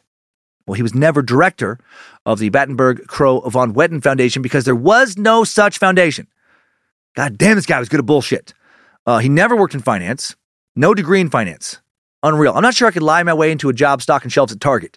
This guy bullshits his way into 150,000 base salary in finance, and that's in 1987, where 150,000 dollars was the equivalent of about 400,000 dollars today. Uh, the appointment made headlines in the Bond Buyer, a bond industry periodical, which reported that Crowe's department was participating in a $250 million Chevron Capital USA deal that came to market yesterday, as well as a $150 million Colgate-Palmolive Co- Corporation offering. Crowe said the department will mostly work uh, will work most heavily in the long-term industrial sector. Customers like industrials, he said, adding that they've been oversaturated with banks and finance. Probably something he overheard during his brief tenure at SN Phelps and Company. Uh, he doesn't know shit about bonds or the long term industrial sector. His staff is unimpressed. It's obvious to them he has no experience. He was hired as the sales manager of corporate bonds, even though he had never sold a single corporate bond. But he did look the part. He was now living in another guest house on a Greenwich estate, estate uh, claiming that he was renovating the main house. He wasn't. He just conned someone else into, uh, you know, getting to live in their guest house. Sources don't say. I'm guessing he found another lonely older woman charmed by this handsome young man, maybe hoping for some of that young dick to rejuvenate herself with. Uh, he still claimed to be related to Lord Mountbatten. He'd invested a lot of time into selling that ruse, and Lord Mountbatten was part of the Battenberg family from Germany, old European royalty. He also said he had a collection of Rolls Royces and Italian sports cars, and every thing he owned was monogrammed CCC, but all those claims don't help you in the bond world if you don't know fucking anything about bonds. And soon he was released. I'm still impressed he just got the job. Must have found a better social security number to use for that background check. Uh, after getting let go from this job, he gets another job in finance, a job in the Manhattan offices of the prestigious securities firm Kidder Peabody and Co. For fuck's sake. But then in late 1998, then in late 1988, he gets pulled over in John and Linda's stolen truck. Why is he still driving that? In the course of their investigation, police discover that Christopher Chichester and Christopher Crowe are one and the same. Possibly tipped off, even though he wasn't going to be arrested, not yet, Crowe quits his new finance job shortly after having started it on the pretext that his parents were missing in Afghanistan and he simply must rush off to save them. Uh, I don't know what accent that was. He, he wouldn't reappear for years, and then he'll never be seen again as Christopher Crowe. That alias is now dead. Uh, in late 1992, Christian Gerhartsreiter reappears in New York City as Clark motherfucking Rockefeller. James Frederick Mills Clark motherfucking Rockefeller. Uh, what did he do between 1988 and 1992? No idea. Probably nothing good. Maybe killed a few widows. Maybe started taking their shit. Something. Uh, he now moves into an apartment at 400 East 57th Street and as quickly as possible starts acquiring fancy new status symbols like a Gordon setter named Yates gets himself a uh, upper upper society dog, um, and some impressive pieces of modern art. How did he get them? Con someone into guess uh, getting them. Uh, I'm guessing stole them, fucking killed somebody and took them. Uh, he started meeting people at St. Thomas Church on Fifth Avenue, the epicenter of Manhattan Episcopalianism. Told him he was uh, from the Percy Rockefeller branch of the family, not a direct descendant of John D, but plenty rich. Percy was a nephew of John D, son of William Avery Rockefeller Jr uh, listed as a co-founder of Standard Oil. So smart. Uh, give people even less reason to question him. Going to be a little less likely for someone to dig into Billy Rockefeller's branch than John D.'s. Here in New York, he really begins to take on an old money eccentric persona. acts paranoid, walks around with a radio device that he claims is connected to a security office, which he has to uh, to which he has to regularly report his whereabouts. Says he never goes to restaurants because he can't trust the kitchen. Maybe he's paranoid because uh, people are looking for him because he fucked him over or killed a relative. There's so much more to his story that we'll probably never know. Uh, he eats mainly cucumber and watercress tea sandwiches, uh, only on Pepperidge Farm bread, with the crust removed, of course, darling, and Pepperidge Farm cookies, preferably of the Nantucket variety. Says his favorite food is haggis. Is anyone's favorite food really haggis? A savory pudding made up of sheep heart, liver, and lungs, and not enough spices to make you forget you're eating a bunch of fucking sheep heart, liver, and lungs. And his drink of choice is Harvey's Bristol Cream Sherry. Most people buy in. Why question if he's a Rockefeller or not? Of course, he's eccentric and weird after a lifetime of privilege and riches, raised by generations before him who grew up with privilege and riches. When asked what he does for work, uh, he tells people he is solving third world debt, particularly in the Pacific Rim, and that his parents had died when he was just uh, 16, just before he went to Harvard. Yes, he went to Harvard now, sometimes. In other stories, he said he was a Yale man, said he entered Yale University at the age of 14, despite being mute for most of his childhood. Still working the kinks out of this persona. Uh, regarding the whole muteness thing, he said that an accident in his childhood had caused him to be mute, uh, which he was for eight years until he saw a dog and then suddenly yelped woofness and began to speak again. Oh, woofness. How adorable and precious and fucking stupid. Uh, one day he asked an art collector if she would uh, uh, help him appraise his collection. She asked for the names of the artists uh, he uh, had pieces by, is shocked when he rattles off a who's who of modern art Jackson Pollock, uh, Mondrian, Rothko, Twombly. The art dealer estimates that his collection's worth several million dollars. But it's hard to say. It's strewn about the room. Most of the pieces sitting on the floor. Were these real? I don't know. What was going on here? Was he borrowing them? Were these forgeries? Who knows? He said he had inherited these uh, pieces of art from his great aunt Blanchette, the Museum of Modern Art benefactor and widow of John D. Rockefeller III.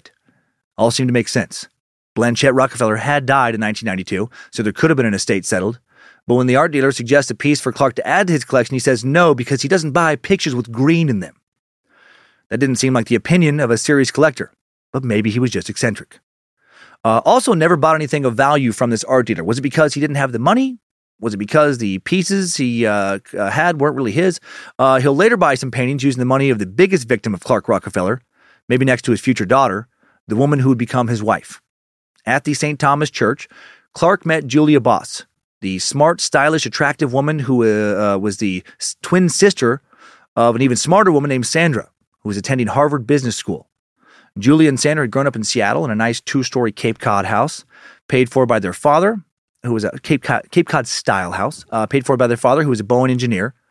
And these twin sisters were competitive. As seniors at Blanchet High, they were the only two sibling merit scholars, each pushing the other. As small kids, they'd always found ways to turn whatever imaginary game they were playing into a competition so someone could win. They competed to sell the most Girl Scout cookies as kids. As adults, the competition moved to possessions. Who bought the best and most expensive Hermes scarf or Christian Louboutin shoes? Who had the best degree, the best job?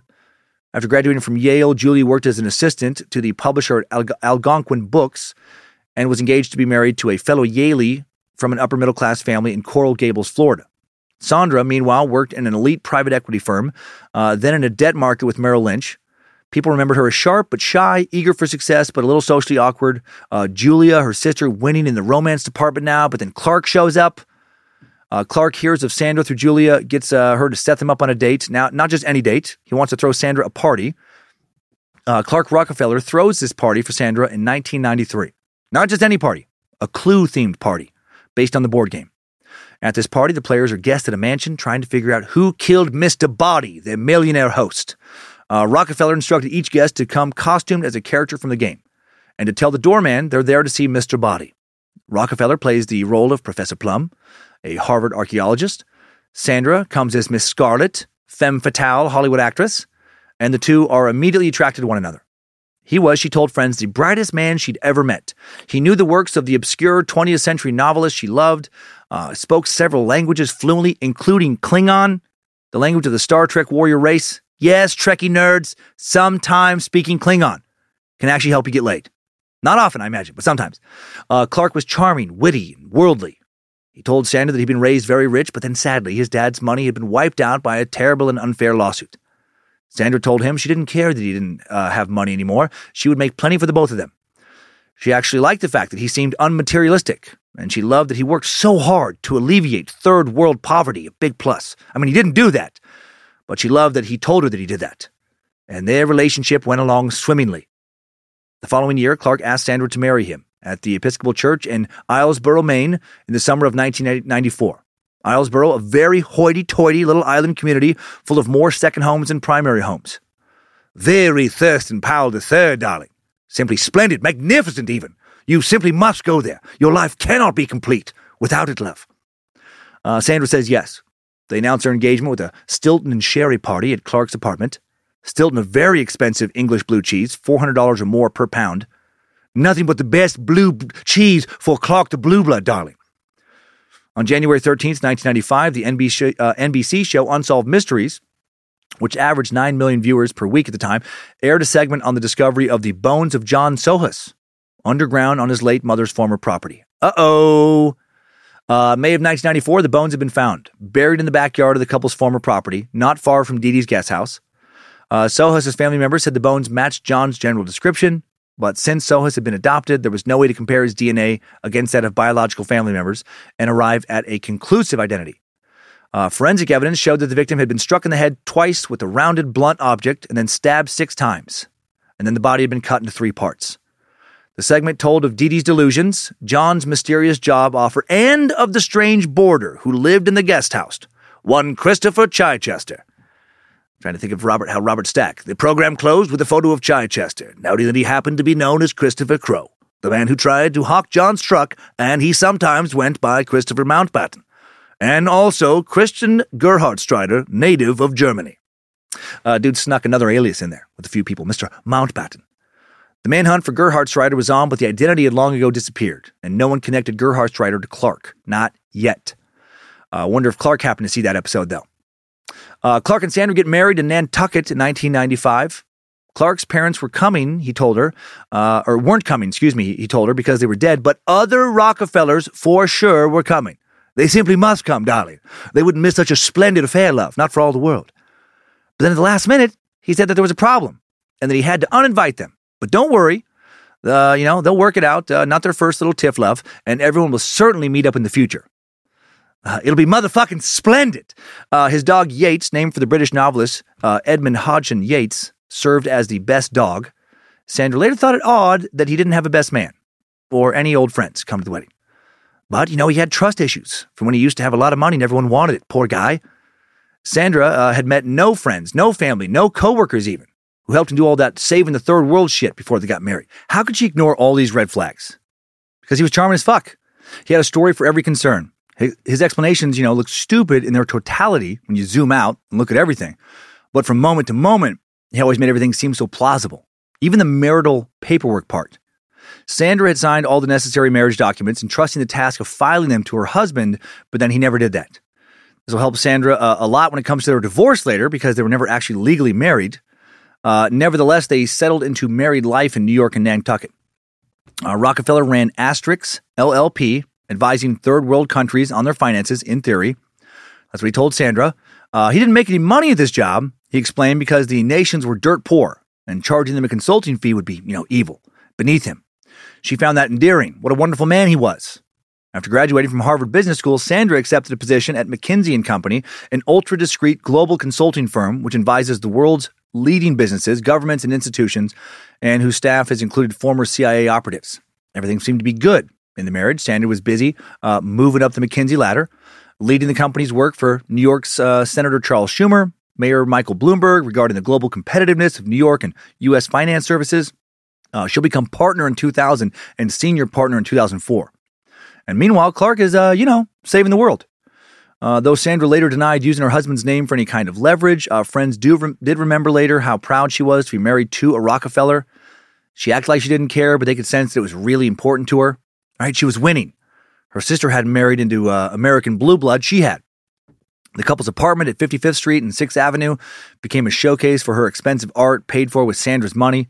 She's making a solid six figures. Uh, we celebrated our first art purchase, a large painting by Rothko, on a cold, wet New York City afternoon, Sandra wrote for an art news article. The Rockefellers kept uh, collecting works by Robert Motherwell, Clyfford Still, Piet Mondrian, and of course more Mark Rothkos. Uh, Rothko uh, was an was an was a Latvian-born but primarily raised in America uh, abstract painter who died in 1970 at the age of 66.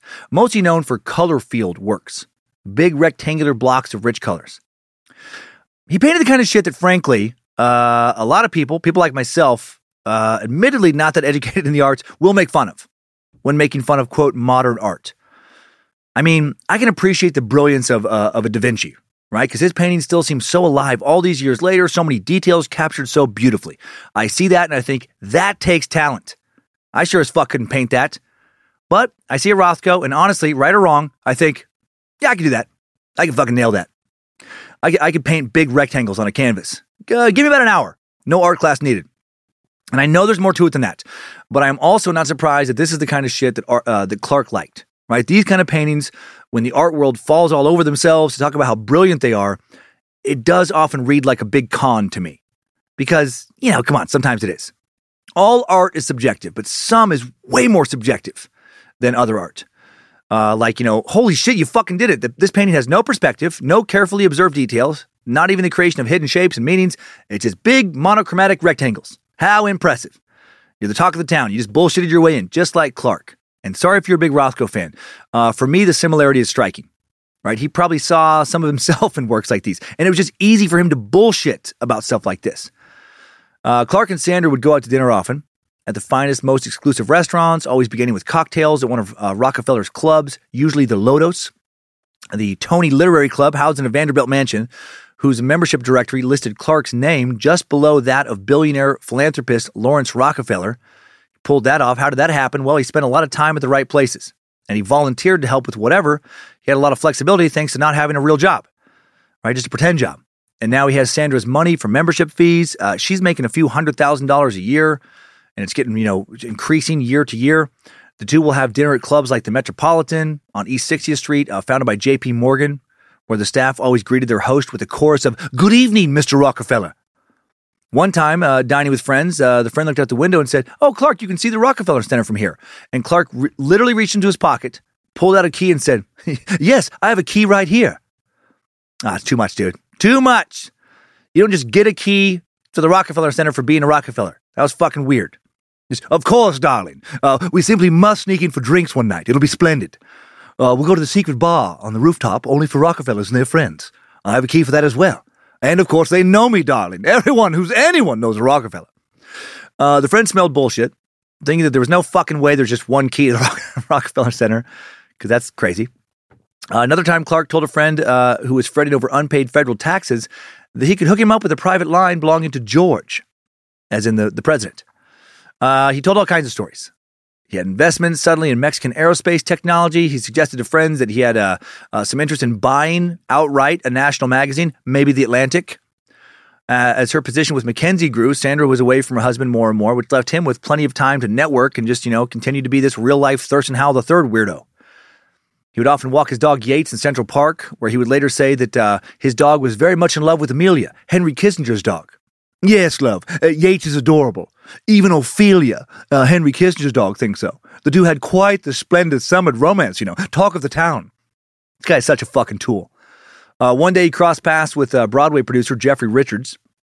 They get to talking. And Richards uh, tells him he's produced a new play by David Ives, who had written All in the Timing. And Rockefeller exclaimed, I've seen that play six times. He hadn't. Uh, he then hinted that he might like to become a backer on Ives's uh, next play. He won't. But Richards uh, arranges to meet with his new potential investor and Ives, after which Clark Rockefeller offers the playwright a ride on his private jet. Uh, but the jet will not materialize because he doesn't have, fucking have a jet. He also says he's going to invest in this new play, which he won't because he doesn't have the money to back it. He just fucking wanted to feel important. He loved it. He loved to have these two guys kiss his ass at some private club in front of other members so he could look important, so others would think he was important. What a fucking weird way to live. Imagine knowing that you have no private jet, no ability to access a private jet. You can't fund some theatrical production in Manhattan, and you're not a fucking Rockefeller. but you take a noted playwright and a Broadway, uh, you know, producer out to lunch to hear a sales pitch for a project you're not actually interested in. How sick to get all these guys, uh, you know, to get these guys all excited. Just, yes, of course, loves. Uh, we'll have to go big with the budget. Really get some star power for the leads. No expenses spared with the set design, darlings. We simply must pour piles of moolah into ads. It will be the most grandest, glorious production ever. It must be. And these guys leave lunch thinking, oh, wow, this could be big. This could really be huge for us. But then, you know, Rock, uh, you know, Clark leaves lunch without any intention of even necessarily returning their phone calls. He got what he wanted. Got to feel important at their expense, but who cares? You know, they're not him, so fuck them. Uh, Clark told others that he regularly invited friends to run their dogs at uh, uh, Pocontano, po- Poc- Pocantacao, Pocantacao Hills. I don't know, some storied 3,400 acre Rockefeller estate near Tarrytown, New York. Uh, one friend connected Rockefeller to the artist William Quigley, whose work had been collected by politicians, entertainers, and entrepreneurs. Uh, this dude is good. Some of his shit is incredible. Uh, shows a lot of technical skill to me, but also uh, some of his works are just a bunch of slashes of color on canvas. And I bet Clark liked that stuff. Uh, within a month, Quigley was summoned to Rockefeller's apartment where he was staggered by Clark's collection of modern art. Clark promptly promised to buy some of Quigley's paintings, told him he wanted to introduce him to a great friend of his, Larry Gagosian, one of the world's foremost art dealers. First, however, came a series of lunches and dinners, usually at the uh, Lotos or Lotos Club, that uh, literary club, you know, uh, place Mark Twain, a lifelong member and frequent guest called the Ace of Clubs. Here, Clark would exclaim shit in front of Quigley like, let's have the oysters Rockefeller. and once when a, when a dish of oysters baked in spinach arrived, he said in his East Coast lockjaw, Quigley, do you know why they call these oysters Rockefeller? And the artist was like, no, because they're green. Such wit. Fucking, I want this guy is so fucking punchable. Uh, Quigley later remembered Clark's backstory changing from meeting to meeting. At one point, he said his profession was av- uh, advising foreign governments on how much money to print. He's an expert in international economies now. Uh, at the end of many of a meal of beef ribs and succotash at one of the many clubs he frequented, Rockefeller would exclaim, Isn't this grand? And if it was an extra grand evening, he would add, I swear to God, this is the exact quote, It's a peach Melba night. I want to pick this guy up and throw him off the fucking roof of one of these buildings. God damn it. Simply grand, darling. We're having a peach Melba night. Uh, finally, Rockefeller called the Gagosian Gallery and said he wanted to buy it quickly. Tomorrow, Sandy and I will go to Gagosian in New York and look at your portfolio. Rockefeller wrote an email to Quigley on October 11th, uh, 1998. We will take along a very important person from the Whitney Museum, and we will place an order for 12 paintings. This operation should impress Gagosian quite a bit. Uh, Rockefeller repeatedly assured Quigley that price didn't matter when he purchased art, saying he gave a blank check, never told his banker to tell him how much he'd paid. What a cool guy. Uh, however, neither Rockefeller nor the Whitney Museum ever bought a Quigley painting from Gagosian. Uh, Rockefeller did acquire three Quigley works in his life, bought one from the artist at a discount, uh, got one as a gift for free, and picked up a, a, third at an estate sale for a nominal sum. So he probably swindled that person. Uh, everything seemed to be going so well for this motherfucker. He's living his dream life. Sandra's money and his bullshit has him hobnobbing in the social circles he's long dreamt of. But then in early 2000, tired, I imagine, of a lot of this uh, dumb fuck stories not checking out, Sandra leaves him. She's had she had to have had uh, concerns. Uh, when they did taxes, Clark filed her as a single person. He told her tax preparer that they were siblings because they didn't have an actual marriage license. Uh, he didn't want authorities to know where Christian Carl Gerhartsreiter was. I'm guessing because the new authorities might want to talk to him uh, about a pair of disappearances and at least one murder back in California. His fantasy is at risk of crumbling now. But the 39 year old is able to woo Sandra back and quickly gets her pregnant. I simply must come inside you, darling. It'll be grand. Let's let's make a peach Melba cream pie, love. Can you imagine being dirty talked to by this motherfucker? By some guy who speaks like Thurston Howell from Gilligan's Island? How do you like it when I smack that ass, darling? I simply must slap your pussy too, love. It'll be grand. I'm gonna tie you up and have my way with your with your ass, my lady. I'm gonna lick it, rub lotion all around it, love. Uh, then I simply must fuck it. I must. It'll be grand. And when you come, and you're going to come so hard, love, especially when I push the wand on your marvelous clit, darling, I'm going to stick my dick in a bowl of peach melba. Lucifina liked that joke, I think. Uh, now determined to work things out for their child, Sandra stays. Not long after this, one day Clark comes home to say he'd had an unpleasant altercation with a woman in Central Park while walking the, uh, the dog. Soon the police come to the apartment to speak with Rockefeller privately about the incident. I wondered, did this woman uh, figure out who he really was? Maybe someone from his past catching up with him? Someone he fucked over? Spooked, perhaps, Clark now declares that he doesn't want to live in Manhattan anymore. His new idea? New Hampshire. Why suddenly uh, want to give up the uh, cool life he made for himself in New York City? Well, I have to think, uh, you know, he was about to be exposed. New Hampshire, he again chooses to surround himself with wealth and privilege. He and Sandra moved to Cornish, New Hampshire. Uh, population only 1,616 in 2020, uh, but a pretty famous place. Place made famous by the 19th century American sculptor Augustus St. Gaudens. And uh, such part time residents as artist Maxfield Parrish, uh, former President Woodrow Wilson, whose Cornish home was once considered his summer White House. Located at the southern end of New Hampshire's Upper Valley, Cornish has a thriving residential community that encompasses old colonial style homes and elegant estates, spanning acreages of uh, lush, verdant hills and lake shores. He told some friends that he'd chosen Cornish because of its location, halfway between Sandra's job, uh, currently headquartered in Boston, and his company in Canada. Wait, what? Yes, now he uh, owns a fucking Canadian company, okay? Uh, he uh, tells people he owns a company that makes uh, rockets, uh, space shuttles, satellites, or something. Maybe some jet engines. How is he not worried that this shit would make its way back to his wife, who knew this wasn't true? Uh, and Cornish, Sandra, who uh, legally, I guess, does keep her name. Um, uh, sorry, I don't know why I added that, but I, it seems to keep her name Boss. Uh, she pays Sandra Boss pays seven hundred fifty thousand dollars for Doveridge, the former estate of the famous U.S. jurist Learned Hand and artist Thomas and Maria Dewing. Rockefeller immediately embarks on an extensive restoration, taking it down to the studs, digging up the backyard for a swimming pool, keeps his art in storage tubes and a collection of Rockefeller memorabilia in his upstairs office, all of which he liked to, he, uh, liked to show off to visitors. When a woman named Alma Gilbert, the director of the Cornish Colony Museum, wants to include pictures of Doveridge in a book about homes and gardens in the area, Rockefeller objects, sends her an email that says, I work for the U.S. Defense Department and I cannot have it known where I live. Well, he didn't work for them, but uh, was he worried about being named in some local book? Because it could lead to him being exposed.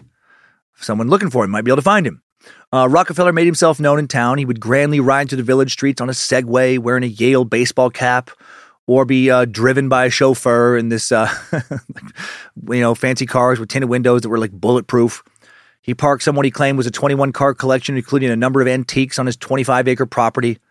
He has an old police car he'd uh, bought at auction, on whose sides he stenciled Doveridge Security, and then parked at the entrance to their estate.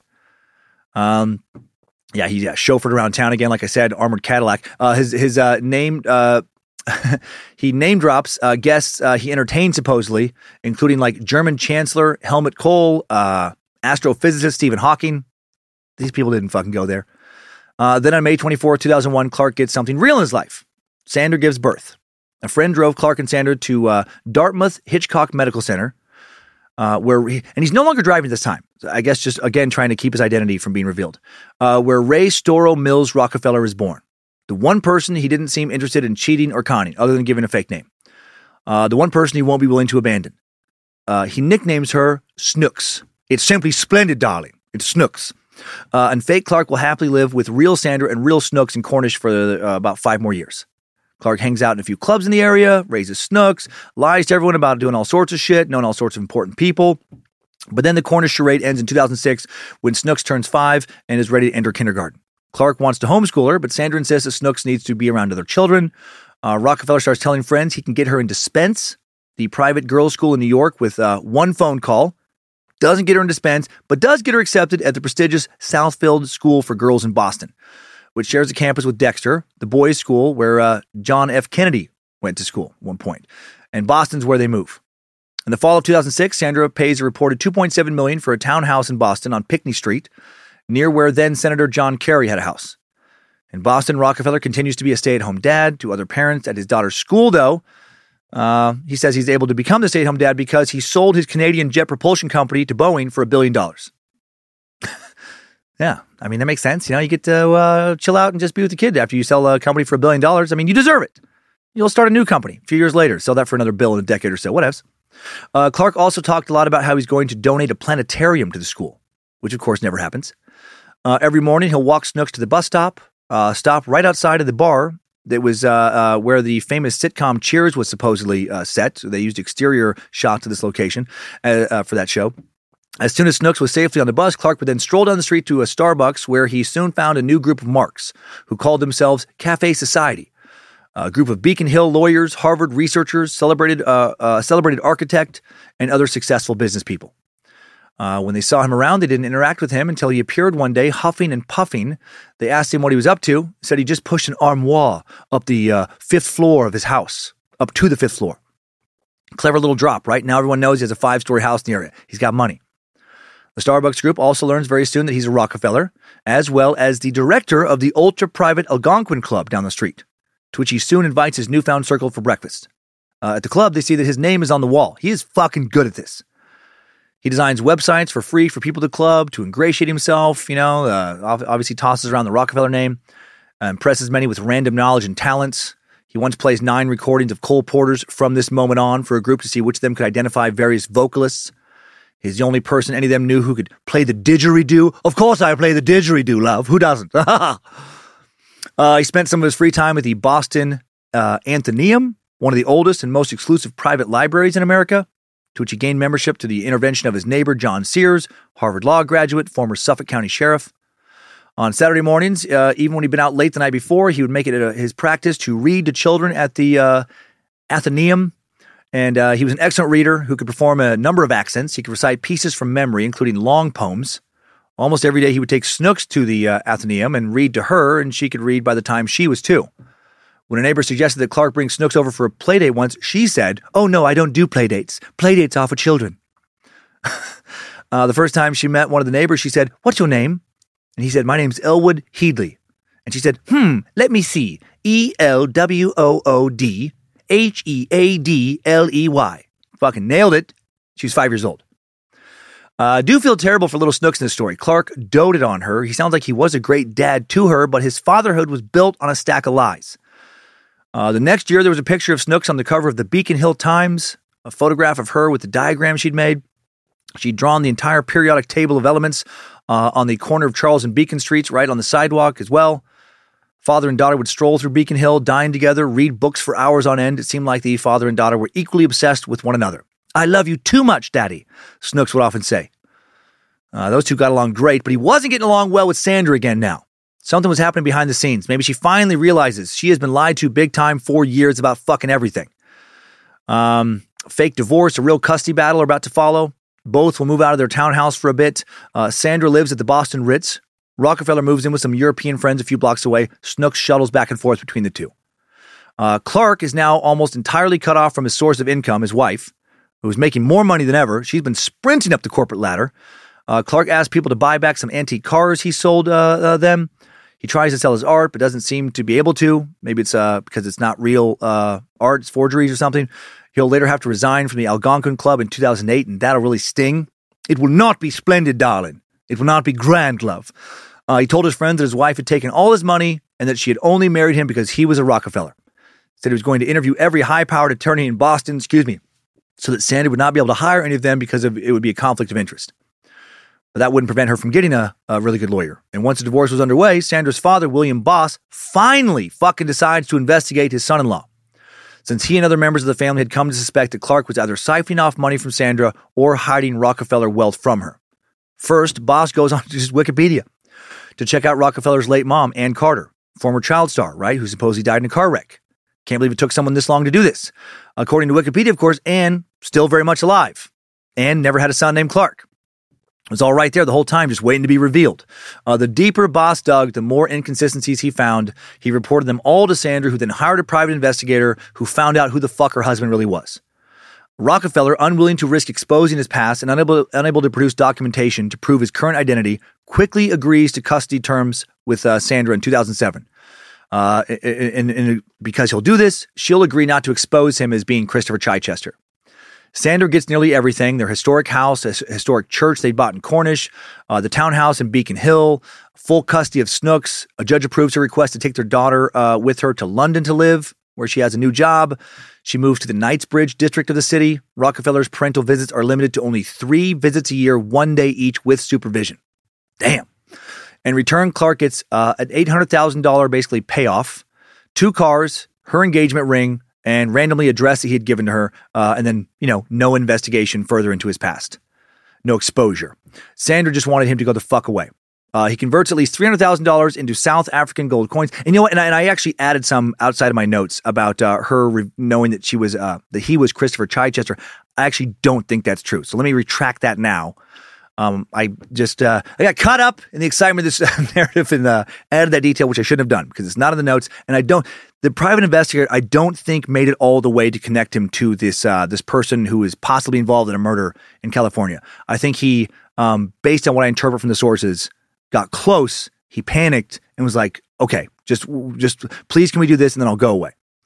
So now he converts after he goes away uh, at least three hundred thousand dollars of the money she gave him into South African gold coins called uh, uh, Krugerrands, and then into gold U.S. coins, keeping the rest in cash.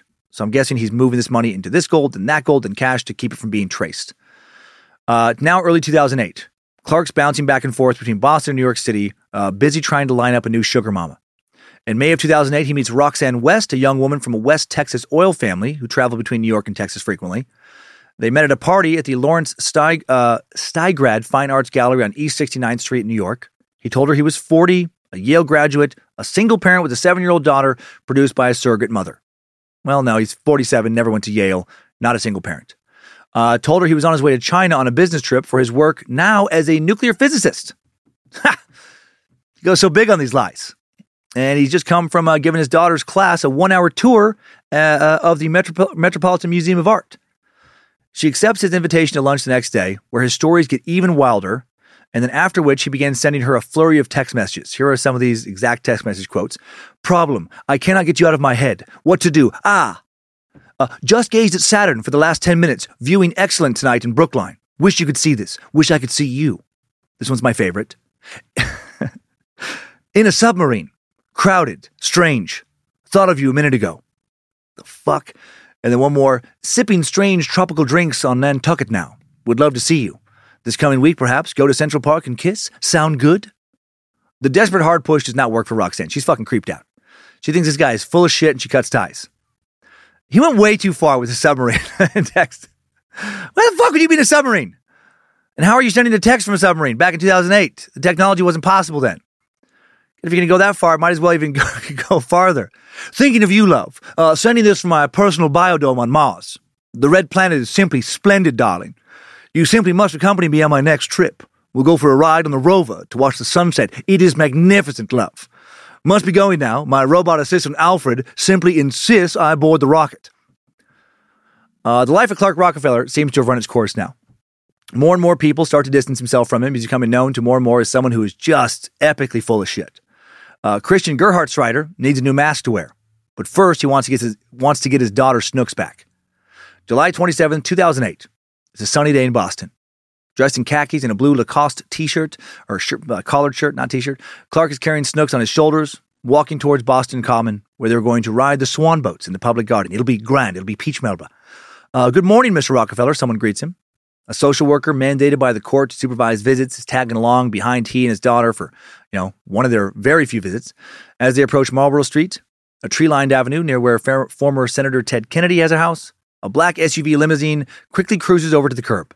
Rockefeller had told the driver, Daryl Hopkins, that he and Snooks had a lunch date in Newport, Rhode Island with a senator's son, and that he might need help getting rid of a real clingy friend, aka the social worker, who might try to get into the limo, but do not let him get in.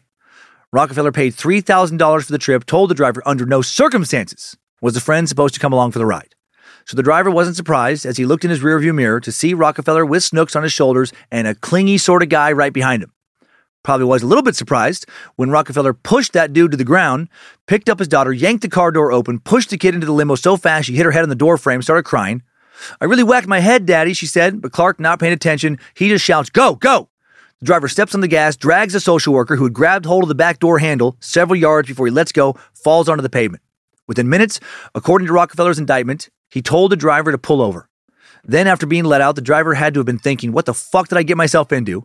He hails a cab, explains to the limo driver he wants to take his daughter to Massachusetts General Hospital in order to make sure that the bump on her head is not something serious. He instructs the limo driver just wait for him in this nearby parking lot. I'll be back soon. The driver does as he's told, waits approximately two hours before leaving when Rockefeller never shows up. Rockefeller took the taxi not to the hospital, of course, but to the Boston Sailing Center, where one of his many female friends was waiting for him there. She had agreed to drive him to New York in her white Lexus for 500 bucks. Rockefeller told her that he and Snooks had to catch a train that would get them to a boat launch on Long Island by 8 p.m. He really planned all this out. Soon after they arrived in Manhattan, they get stuck in traffic near Grand, uh, Grand Central Terminal. Out of nowhere, Rockefeller sweeps up his daughter, throws an envelope full of cash into the front seat, takes off out of the car. The surprised woman's cell phone rings a few minutes later. It was a friend calling asking if she'd seen the Amber Alert concerning Clark Rockefeller's Clark Rockefeller's abduction of his daughter. She'd been used. Now she realizes that she'd been fooled into providing transportation for what the Boston District Attorney will later charge as a custodial kidnapping, but she has no idea where Clark and Snooks have run off to. They vanished. At the same time, Boston police are now entering Clark Rockefeller's name into national databases and finding nothing. Back in Boston, at a suite at the Four Seasons Hotel, Sandra Boss is told the unfortunate news. Can you please give us his driver's license number? An officer asks her. She says he doesn't have one. Do you know if Clark has a social security number? She tells him no. Is he on your tax returns? No. How crazy. I feel bad for her. Right? She must have felt so embarrassed by how this looked. Clark had fed her so much bullshit that now seemed so blatantly ridiculous. Clark's credit cards are all under her accounts. His cell phone number was under the name of a friend. To each of the investigators' questions about her ex husband's identification papers, Boss had to say she had no idea. After turning up nothing in the ID department, investigators frantically start retracing Clark's last moves and they catch a lucky break. The night before he'd fled, he'd had a glass of wine at a friend's house. When they arrived there later on July 27th, just hours after the kidnapping, the friend still hadn't washed the glass, so luckily, Clark's semen was still inside of it. One of his many eccentricities was coming inside a glass of wine after he drank it. Of course not, love. No, that's simply ridiculous. No, they lifted fingerprints uh, from the glass, sent them off to the FBI lab in Quantico, Virginia. Following day, July 28th, the case falls to Special Agent Noreen Gleason, a tough blonde 17 year veteran of the FBI assigned to the Boston field office. Her first call is to the Rockefeller family. She said, They said, under no circumstance is there a link. We are not connected. For five days, Noreen and her team of FBI agents tried to hunt whoever the fuck Clark really is and his daughter down. Fearing that the worst had already happened, that Clark was operating on some kind of a logic of, if I can't have her, nobody can, and then he may have killed her. They soon unraveled Rockefeller's elaborate escape plan. He had told many of his rich friends uh, some supposed upcoming destination, always different, always a lie. Told one he was sailing to Peru, informed others he was going to Alaska, uh, others the Turks and Caicos, others the Bahamas. Agents have no fucking clue where he's really gone. While the kidnapper's prints are being analyzed, the Bureau, uh, in hopes that someone might recognize him, released pictures of Clark to the media, and now a lifetime of carefully constructed identities starts emerging. Agents realize that some people know him as Chris Gerhardt, Univer- University of Wisconsin film student. Others know him uh, knew him as Christopher Chichester, descendant of British royalty, who had claimed uh, that uh, to the residents of a wealthy LA suburb in the 1980s, uh, he was this you know big uh, fucking uh, royal guy, only to vanish after being sought for questioning in a disappearance of a California couple. Others remember him as Christopher C. Crowe, a TV producer who had worked for at least three Wall Street investment firms in the late 80s before suddenly vanishing for four years. Most knew him as Clark Rockefeller, a Boston socialite whose friends included important artists, writers, producers, physicians, financiers, and members of prestigious private clubs. And then the results of the prints come back from the lab, and the alleged kidnapper is none of these people. It's Christian Karl Gerhartsreiter, a 47 year old German immigrant who had come to America as a student in 1978 and who had disappeared into a complicated existence that the Boston district attorney would call the longest con I've seen in my professional career. Investigators then get another bigger break. A real estate agent in Baltimore recognized Rockefeller's picture on television and called the FBI. The agent said he just sold a guy, uh, this guy, a carriage house on Ploy Street in Baltimore for $432,000. The man paid for it uh, the previous week with a cashier's check. The guy looked a lot like the wanted posters, uh, but identified himself as Chip Smith. Said his daughter was Muffy. Of course, well, this is my daughter, Muffy. Uh, he said he was a single dad, a ship captain, uh, and had relocated from Chile. Noreen Gleason gets the news in Boston at 1 a.m. on August 2nd, just a little less than six days past uh, when uh, you know the, the girl was taken. After and an hour later, a team of investigators has surrounded the house on Ploy Street. Through the windows, they can see uh, an open case of sherry, of course, and paintings leaning against the walls. But they detect no movement inside. They start worrying that Clark had already fled. But a phone call will still uh, will soon reveal he's still at home. Investigators had previously discovered Rockefeller's yacht a rundown 26 foot stiletto catamaran, which he kept docked in a Baltimore marina two miles away. Through a window of the boat, they were able to see a file labeled Chip Smith. Presumably, uh, the plans for the new identity he was setting up, and they knew they had their man. So then they got the manager of the marina to call Rockefeller on his cell phone, telling him his boat was taken on water. Almost immediately, movement is now detected in the Ploy Street house, and then Rockefeller, or uh, excuse me, then Clark walks outside. Hey, Clark! A plainclothes agent uh, calls out, and Rockefeller turns around. Where are you going, Clark? asks the agent. And then Clark responds, I'm headed back to my Martian biodome with Snooks, darling, and I'll get to inform you that my rocket ship only has seats for two. And then he quickly turns around, heads back inside. As officers prepare to storm his new home, he launches on a small rocket out of an opening in the retractable roof. It was simply grand, darling. A real Peach, Peach Melba kind of escape. Uh, no, uh, what Clark really does is say, I'm going to get a turkey sandwich. That's just, you know, call him just a guy getting a turkey sandwich. And then rudely, instead of letting the man get his tasty ass sandwich, 20 agents with assault rifles are quickly upon him, pinning him to the ground, while others storm the house and rescue Snooks.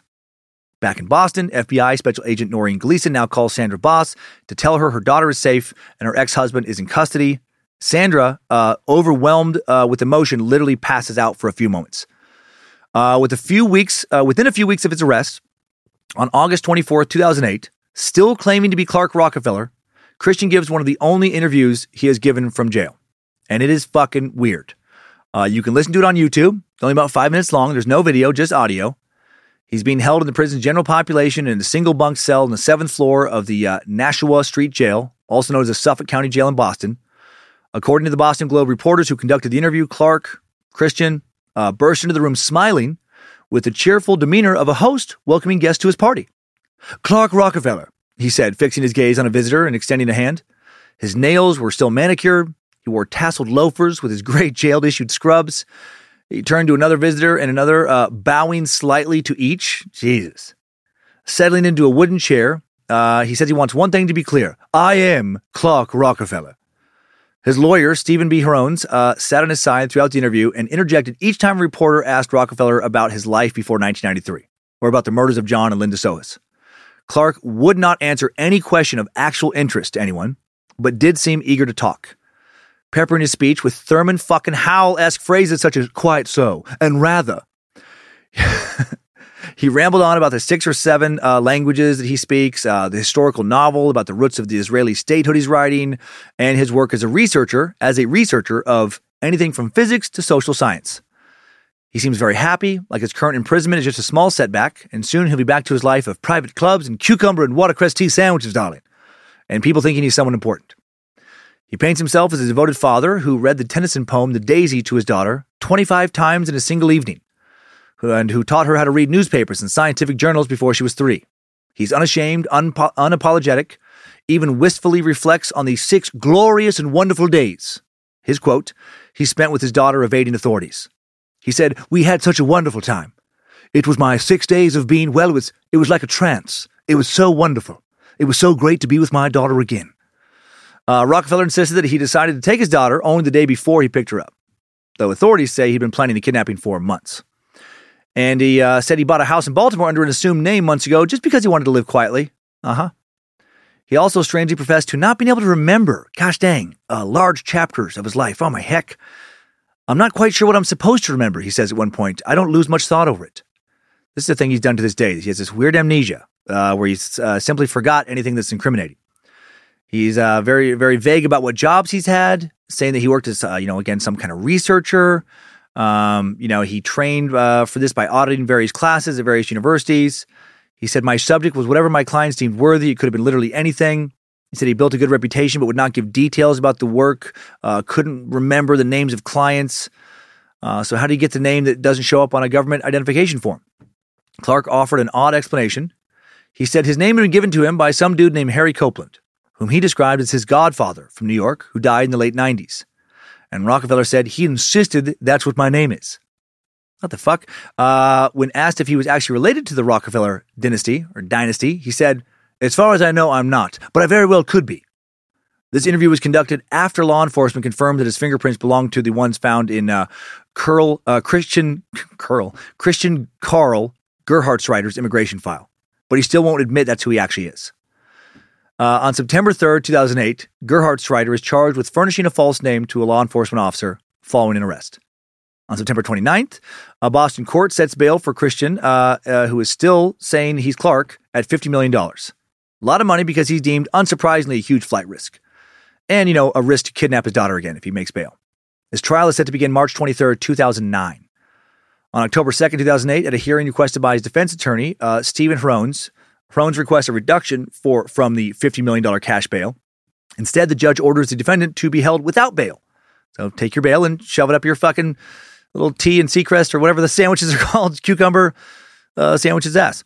Uh, early November, Rockefeller retains a new set of lawyers, hires the firm of criminal defense attorney Jeffrey Denner, uh, who has this to say regarding his client. There's nothing about this case that takes it out of the ordinary range of a fairly straightforward parental kidnapping allegation. As far as being an alleged person of interest in a potential California criminal prosecution, we don't believe for a second that it's going to result in any criminal conviction or liability for him. And he absolutely denies any wrongdoing whatsoever in connection with his purported stay in California. When asked about various names his client has assumed over the last three decades, uh, you know, two and change, really just a little over two, uh, Denner would say, He's certainly not the first immigrant who's come to this country and anglicized himself for purposes of adjustment to life here. Nor is there anything illegal about the use of aliases or other names per se, unless there is an indication they were used for some fraudulent purpose, which we do not believe is the case here. Really downplaying the fake lives uh, the student has led uh, here. February 13, 2009, Gerhartsreiter's attorneys filed notice that they intend to use an insanity defense. His lawyers describe him as a dedicated father distraught over his divorce and mentally ill. No, he's fucking mentally ill but not because of that divorce. Uh, jury selection begins for Clark's kidnapping trial May 26, 2009. Then the trial starts soon after. Gerhartsreiter faces charges of kidnapping, giving a false name to police, uh, two assault and battery charges for allegedly pushing the social worker to the ground and then instructing the limo driver to take off as the social worker tried to climb into the car. The defense will claim that Gerhartsreiter is insane, uh, that he believed Snooks was communicating with him, telling him telepathically to rescue her. I wish you could have experienced reading my dear sweet girl's mind, darling. It was simply grand love. Plenty of people, however, will come out of the woodwork to expose who Clark Rockefeller truly was. He wasn't crazy, not in that way. He was just incredibly full of shit. Sandra Boss testified that he literally never held a job during their relationship. Not never got a fucking single paycheck. All his claims were bullshit. Despite not working, he withheld money and food from her, uh, in the winter, would only heat the part of the house where he slept. Uh, when she pressed him to get a job, she claimed that he replied it would be beneath the Rockefeller. He truly had become a real life Thurston Howell, which is crazy because Thurston was not intended to be an aspirational character. He's a fucking dickhead, the least likable character on Gilligan's Island, intentionally. And even that character worked before he got stranded on the island. Manual labor was beneath Thurston, but not all labor. Uh, Boss told the court today our boss told the court, uh, sorry, that by the end of their marriage, she earned about $40,000 a week. Damn. But their finances were, you know, controlled by her husband. Uh, and that is wild that she would be that successful work wise, but at home let Clark run the show. And about $40,000 a week, by the way, is about $2 million a year. She also testified that Clark once convinced her he was a member of the Trilateral Commission, private organization of prominent citizens who advise governments on international cooperation. Boss said he called it the group and he would even fly to Texas for bogus meetings. At one point, she said Gerhartsreiter complained that his clients blamed him for the collapse of the Asian markets. But, you know, he never got a single paycheck. Uh, Boss claimed that her husband spent all their money, but balked at selling a painting from a collection he claimed was worth a billion dollars. It's not. Uh, I don't think his collection was really worth anything. There's never any talk about like it being sold to like raise money for his defense. Nothing. Uh, Clark's defense attorney Jeffrey Denner asked her how she, a Harvard Business School graduate, could be duped by Gerhartsreiter for so long. And I love what she says here. She says there is a difference between intellectual intelligence and emotional intelligence. I'm not saying I made a very good choice of a husband. It's pretty obvious that I had a blind spot. All I'm saying is that it's possible that one can be brilliant and amazing in one area of one's life and pretty stupid in another. Well said, Sandra Boss. I would argue that sentiment is uh, true for all of us. Right? That all of us, no matter how smart we may be in certain areas, in certain aspects of our lives, are probably pretty stupid in others, at least in moments. And Sandra is so damn smart in some ways. Uh, a Daily Mail 2015 article on her revealed that she was one of just two women and one of just 10 people who sat on the Bank of England's board of the Prudential Regulation Authority, a board that is central to the health of the entire British economy. The PRA is the financial service industry's main watchdog in Britain. It's a thousand plus staff uh, policing 1,700 banks, uh, building societies, insurers, and investment firms. And Sandra sat atop its inner circle from 2014 to 2020. She still works for the Bank of England as a consultant, chairing various important sounding committees. Uh, guessing she's knocking uh, way more uh, uh, back than $2 million a year now and she controls the money, all of it, while Clark sits in prison. More on how well she's doing. It's incredible at the end of the timeline. She is fucking killing it. Uh, testimony in Clark's kidnapping trial ends on June 3rd, 2009. The final witness was Dr. James Chu, a psychiatrist at McLean Hospital, who said he believed that Rockefeller exaggerated his symptoms and was not insane when he kidnapped Snooks. Chu was called by prosecutors to rebut the testimony of two defense mental health experts who said Rockefeller uh, suffered from mental disorders and was legally insane when he took his daughter. Uh, the two defense experts testified that they had diagnosed Gerhartsreiter with delusional disorder, grandiose type, and narcissistic personality disorder. I'm simply incredibly delusional, darling. Splendidly narcissistic. There's simply no way I could be held responsible, love. You must let me plead insanity. You simply must. I'm positive any psychiatric facility I'll stay in will have a, a peach melba. Uh, Chu said no way. Clark, uh, you know, not insane. He, he diagnosed Gerhartsreiter with a mixed personality disorder with narcissistic and antisocial traits, but felt he had exaggerated his symptoms of mental illness and definitely knew right from wrong. So the insanity plea does not fly. June 8, 2009, closing arguments conclude. A Suffolk County jury convicts Gerhartsreiter on June 12th of parental kidnapping and assault and battery with a dangerous weapon. In addition to the four to five years uh, for the kidnapping conviction, Gerhartsreiter also sentenced to a two to three year term for the assault to run concurrently with the kidnapping sentence. He was set to serve his terms at the Massachusetts Correctional Institute of Con- uh, in Concord, Massachusetts. He was acquitted of two lesser charges, assault and battery, and providing a false name to police. Though he entered the courtroom with a smirk on his face, he showed little emotion during the reading of the verdict and once mouthed, oh shit, after the second guilty verdict. Yeah, oh shit's right, Clark. And his punishment is just getting started. The legal and media spotlight on Gerhartsreiter has brought renewed attention to the unsolved murder of John Sohus, whose dismembered remains were found buried in the backyard of his former house in San Marino, right, in 1994. Well, two years later, uh, after, uh, you know, Christian is, uh, you know, sent to uh, prison in Massachusetts in 2009, well, now in 2011, uh, authorities conclusively confirmed for the first time the bones discovered in Dee Dee's backyard do in fact belong to John Sohus. They were able to use DNA provided by his biological sister, Lori Moltz. The premature technology of DNA testing back in the 1990s and the fact that uh, Sohus was adopted as a child delayed the definitive identity of the remains, even though investigators had felt confident the bones were John's for quite some time. With a positive ID of John's remains on March 15, 2011, California authorities filed a complaint at the Alhambra Superior Court seeking the return of Christian Gerhartsreiter to California to stand trial. We're seeking extradition, said Jane Robison, spokeswoman for the Los Angeles County District Attorney's Office. It has been more than 20 years uh, that the victim's family has had any justice. Gerhartsreiter's lawyer, Jeffrey Denner, who represented him during his 2009 kidnapping trial, said his client is innocent of murder.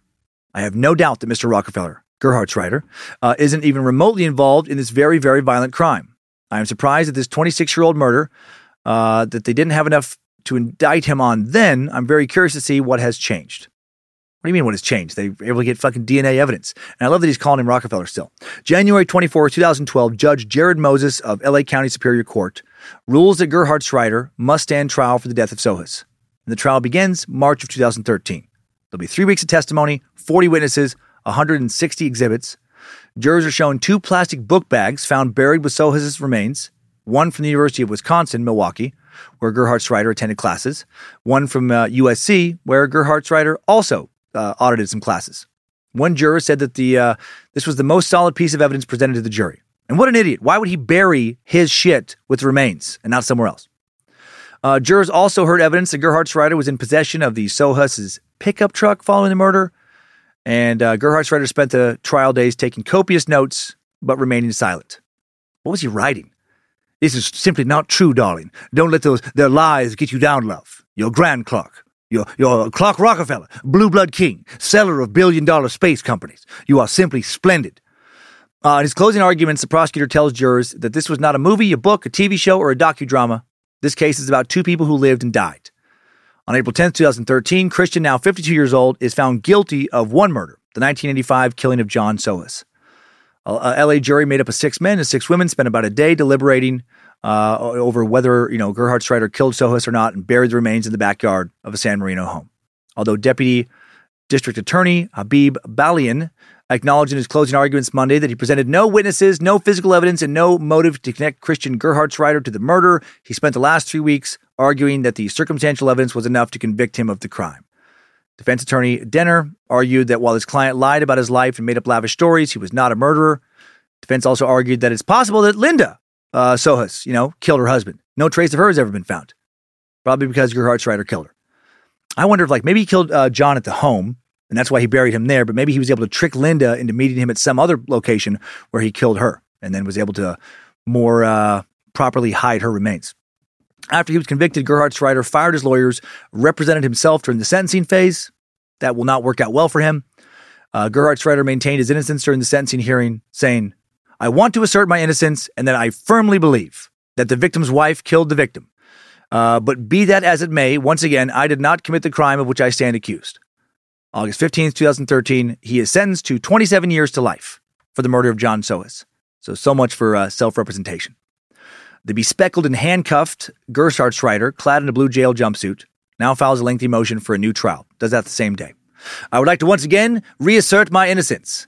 I would like to definitively state I did not commit the crime of which I stand convicted. Uh, with uh, when L.A. Superior Court Judge George G. Lomeli uh, said evidence and testimony provided no basis for a new trial, the convicted man then withdrew the motion. Before the sentence was imposed, John Sohus' sister Ellen told the court told the court the verdict gave no closure for the family because Gerhartsreiter wouldn't admit to anything. She said to him, "Why did you kill my brother? What happened to Linda? I believe Linda's dead, and I believe you are responsible for her death." John's father died in 2002 without ever knowing what happened to his son. This destroyed him, said Ellen Sohus. He told me that he thought of John every day. He would periodically call me deep in his grief and say, Why John? Gerhartsreiter is initially transferred to North, uh, North Kern State Prison, September of 2013, before being transferred to Ironwood State Prison in March of 2014. His appeals are denied uh, October 23rd, 2015, and again on January 20th, 2016, exhausting his state appeals. Still has federal appeals pending. In December of 2016, he was transferred to San Quentin State Prison, where last week's uh, dirtbag also sits, Randy Kraft. Uh, with good time credits, he'll be eligible for parole in December of 2029. He'll be 68. He's currently 61. His first parole hearing scheduled for November of 2028. Uh, today, Sandra Boss, now 54, works at the investment management company BlackRock. Little more on her. Uh, Sandra Boss truly has gone full boss bitch. She is an impressive meat sack. According to her bio on BlackRock's website, Sandra is BlackRock's Senior Managing Director, Global Head of Investment Stewardship for BlackRock, and a member of BlackRock's Global Executive Committee. She is responsible for leading BlackRock investment stewardship in all its activities as it engages with companies to promote effective governance and create value for clients. Uh, BlackRock is headquartered in Manhattan, where I imagine she must work, and is the world's largest asset manager with $10 trillion in assets under management as of January 2022. 10 trillion. And Sandra leads their investment stewardship, a senior marketing director of trillions of dollars. I have to imagine with stock options, she is now worth well over $100 million, probably several hundred million dollars. Uh, she was making 2 million a year back in 2007, and she has climbed way the fuck up uh, a big corporate ladder since then. Good for her for not letting, uh, you know, Clark's deceit wreck her. What didn't kill her seemed to have made her stronger. You know, fake Clark, well, I'm sure he fucked her head up and left her with some serious trust issues, for sure didn't break her. Uh, in addition to doing so well, she also looks fantastic. She looks a good 15 years younger than 54, if not more. Very attractive.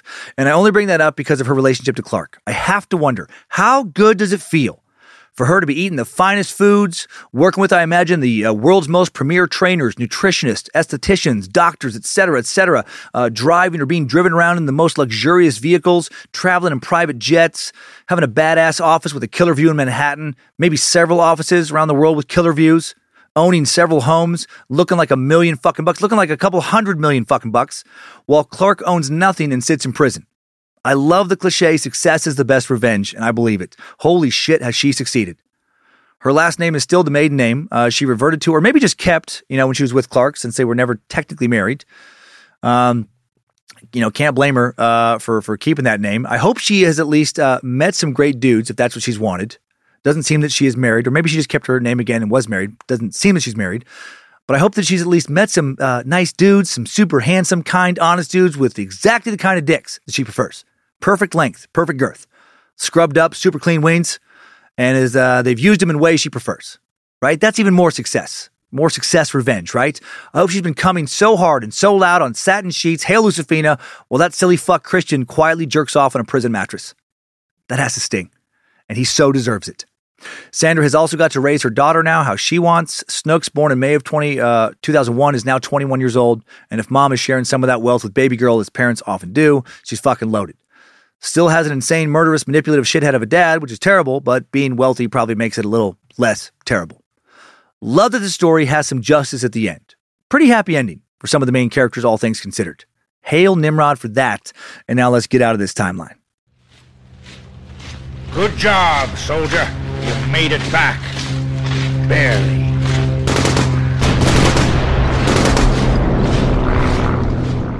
And Clark Rockefeller has been sucked. Kind of. Clark Rockefeller also doesn't really exist. Not in any meaningful way. The man behind the name, Christian Karl Gerhartsreiter, born to a middle class German family in 1961, journeyed to the U.S. after meeting an American couple on vacation when he's 17, takes the opportunity to reinvent himself, something he seemed to do even as a child.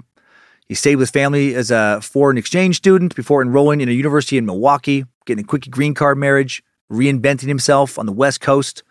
In San Marino, California, he fits in uh, with the country club, country club crowd by claiming to be Christopher Chichester, man with ties to British and German nobility.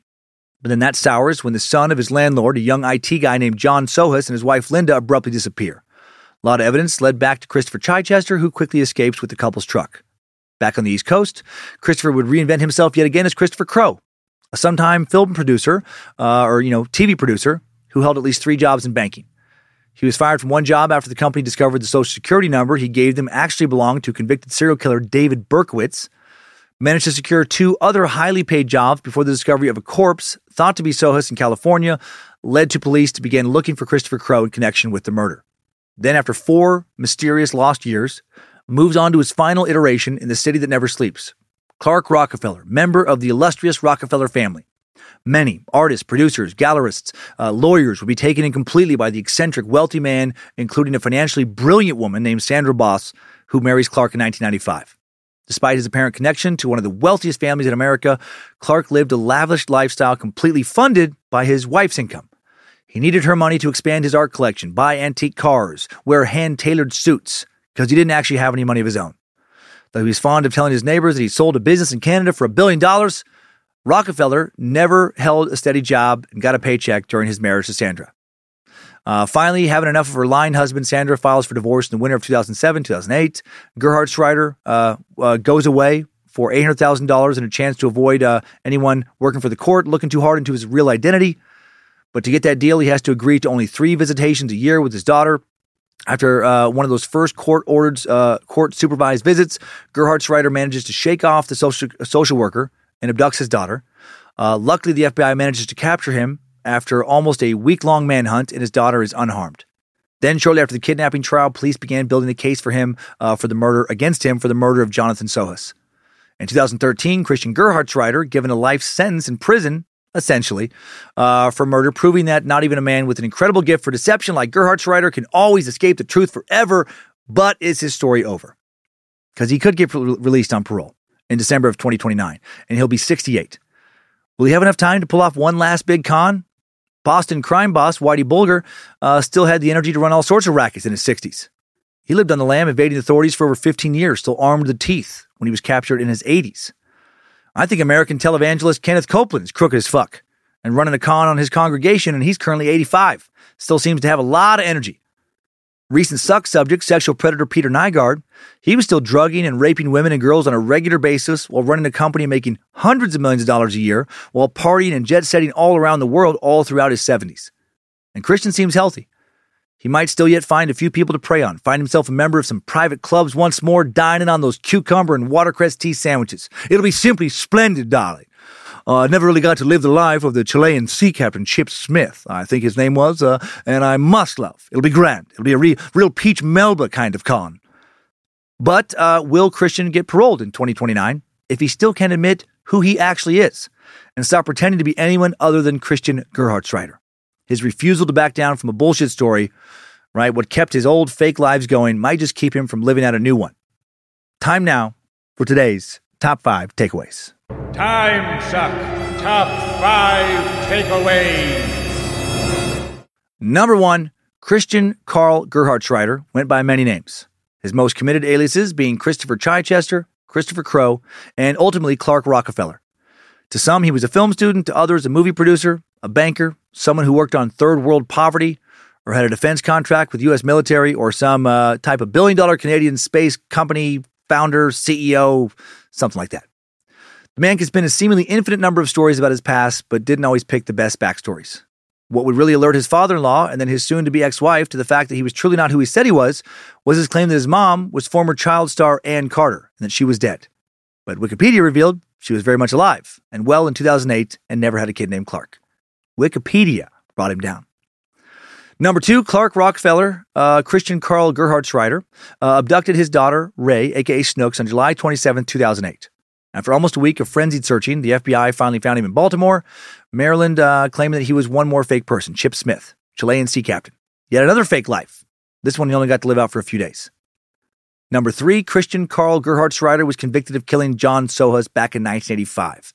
Back when Christian uh, was living as Christopher Chichester and staying at the guest house of Dee Sohus in San Marino, California. John Sohus and his wife Linda went missing after telling friends and family they'd gotten some kind of secret job with the government. They disappeared. Shortly after the time of their disappearance, Christopher Chichester is spotted borrowing a chainsaw from a neighbor, having a dug up backyard, and he tried selling a bloody rug to a friend. Uh, Gerhartsreiter even started driving John's truck. Finally, on April 10, 2013, Gerhartsreiter is convicted by an LA jury of John's first degree murder and sentenced to 27 years to life. Sadly, Linda or her remains have yet to be located. Number four, the longest lasting and most infamous identity of Christian Gerhartsreiter would be that of Clark Rockefeller. Christian claimed he was a relative of the oil magnate uh, John D. Rockefeller. And because certain crowds still love the Rockefellers and because he could talk the talk of the upper crust, he ran this scam for over a decade. He's able to live the life of a real Thurston Howell III, just like he dreamt of doing as a teen. As he sits in prison today, I got to wonder if he thinks that decade was worth the punishment that came after it. And number five, new info, more evidence that Gerhartsreiter killed Linda, Linda Sohus. Over the final years of her mother in law, Dee Dee life, as the alcoholic's health declined, Dee Dee became dependent on a couple that one Christopher Chichester had introduced her to before he vanished Don and Linda Weatherby. Nearing death, and at Linda Weatherby's behest, Dee Dee sold her home, bought a mobile home where the Weatherbys operated a trailer business. When the home was sold, there was a loan made to Linda Weatherby for $40,000, and Dee Dee made Linda the executor in charge of all her personal affairs.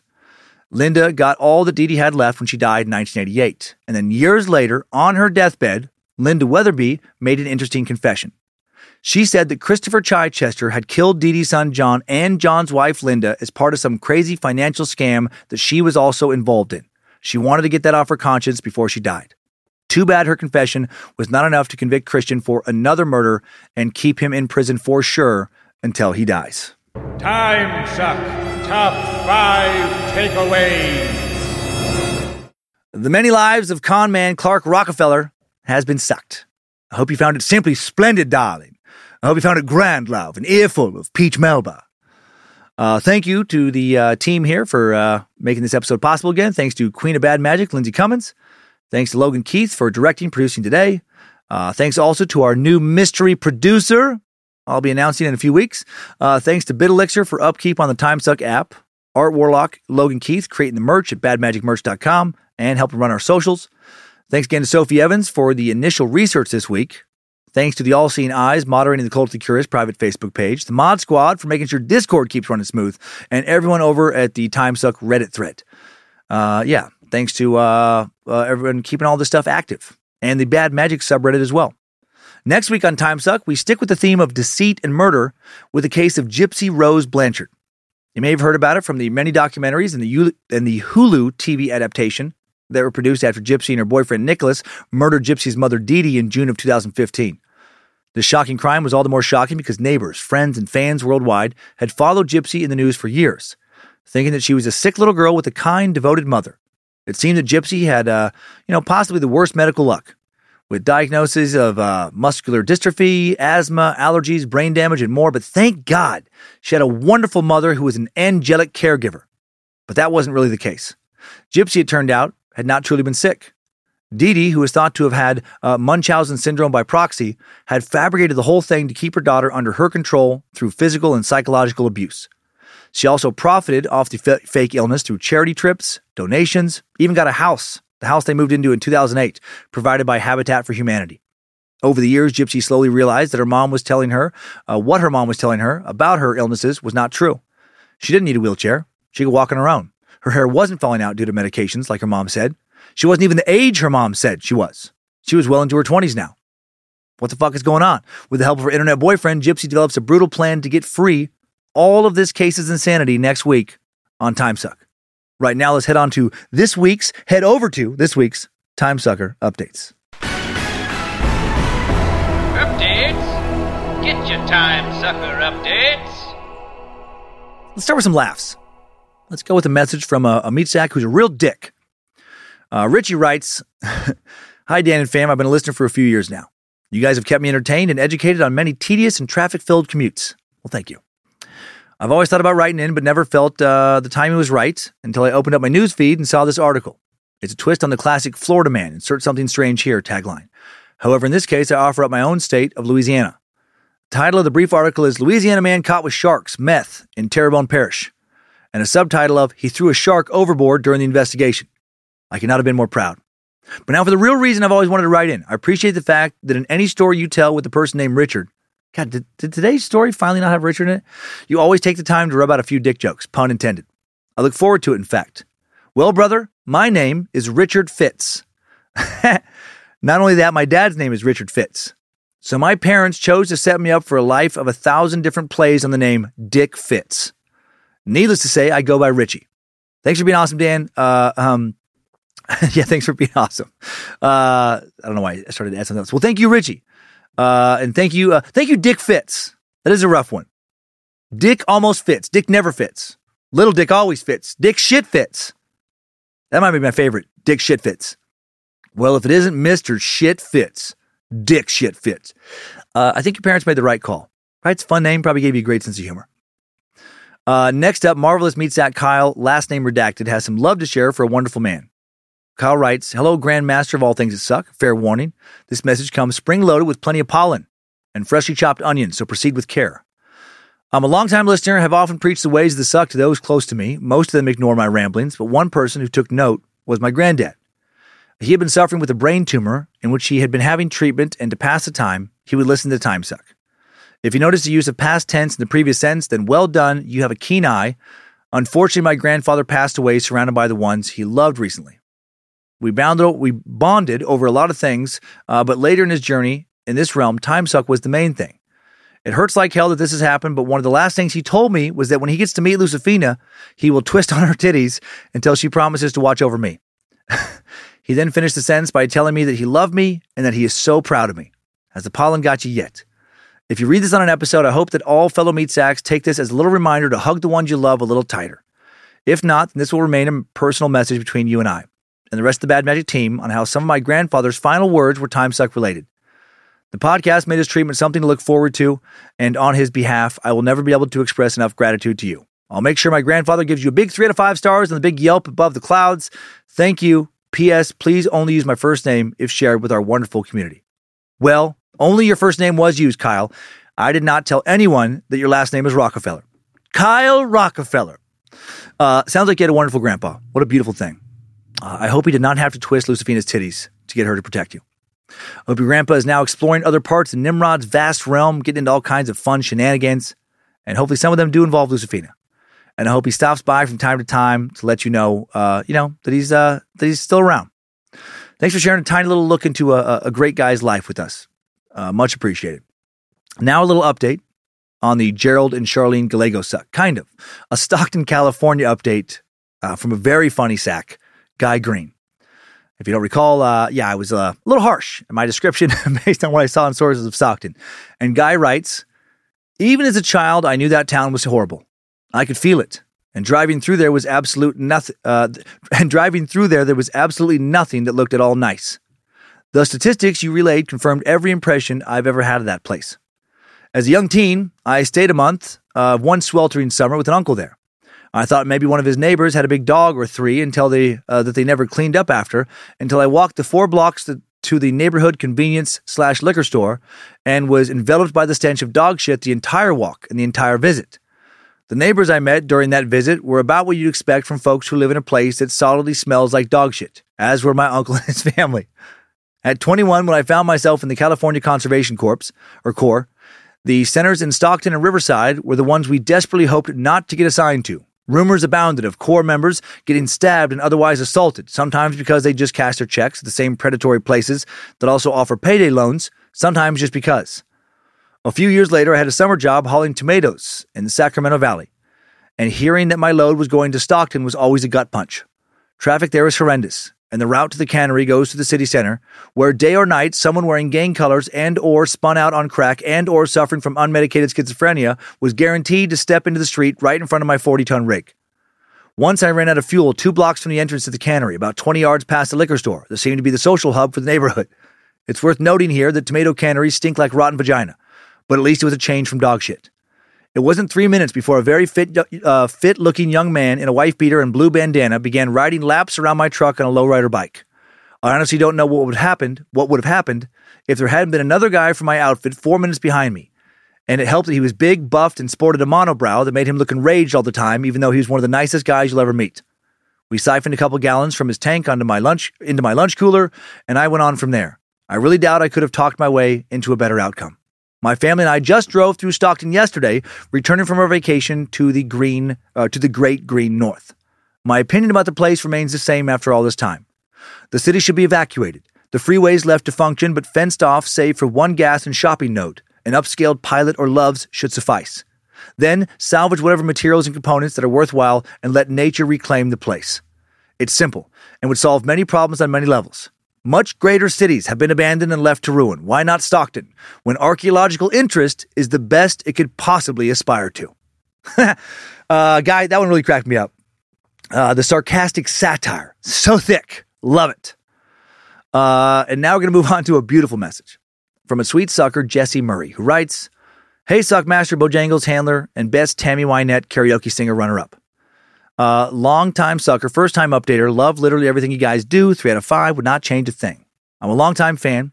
Still waiting to pick up my squirrel uh, from the breeder, uh, but was only acquainted with the suck through my brother in law. Allergy warning time. A little over two years ago, my brother in law, Chris, passed away unexpectedly while working in the frontline medical field during the peak of COVID. Though I never got the chance to meet Chris in person, this dude was a certifiable suck subject. In his 38 years, he hiked the entirety of the Appalachian Trail, uh, traveled most of the U.S., and was a genius in his field. After Chris passed away, and I was tasked with helping my wife and her family settle Chris's accounts, which, through his repeated time suck bookmarks, uh, led me to become a member of the Cult of the Curious. It was through you and Time Suck that I felt like I got to connect with a brother in law I never met, someone who fed on the same thirst for knowledge and shared the same sense of twisted humor as I have. Chris will finally be laid to rest in proper fashion in late August as many of his friends dedicated a rest stop slash bench on the uh, Appalachian Trail that will serve as his memorial. I wanted to say thank you to the Bad Magic team for bringing me and Chris together posthumously. Uh, tell Chris thanks for the episodes, the hiking gear, and to let him know his sisters and his mom love and miss him very, very much. If uh, any of you suckers are ever on the Appalachian Trail and see a bench in West Virginia, take a rest, hum some Triple M, and remember Chris for me. Uh, that was very kind, Jesse. Uh, thanks for sharing that message. And Chris, if you're listening, uh, thank you as well. Thanks for uh, you know posthumously uh, spreading the suck. Uh, thanks for being a great guy. Thanks for fighting on the front lines during the pandemic and making the ultimate sacrifice in your efforts to keep the rest of us safe. I hope that bench gets a, a whole lot of use. So much butt action. If you get a chance to sit on it, maybe don't fart meat sex. Stand up and fart, then sit down, or shove a sock up your ass. Then sit on the bench. Show a little respect. Uh, I didn't know Chris, but I feel like he'd appreciate that. And now we will end on a real quick hitter of a message from silly ass sucker Jake Lingerfinger. Doubt that's his real name. Who writes, Better cider, hot peanut butter. Wait, better cider, hot peanut butter, pop a fish. Well played, Mr. Lingerfinger. Well played. Thanks, time suckers. I needed that. We all did. Another Bad Magic Productions podcast has been recorded. Please do not pretend to be someone else this week. And then for the next 10 plus years, uh, you know, uh, avoid work and do shit like hang out in private clubs and dine on cucumber and watercress tea sandwiches. Just keep your regular old life. If it seems boring, liven it up by continuing to keep on sucking.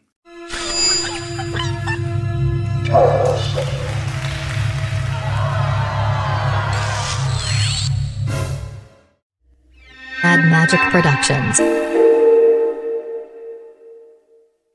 Dear Journal, today, August 5th, 2022, I, Clark Rockefeller, have taken a moment to wonder what my splendid ex wife Sandra Boss is up to.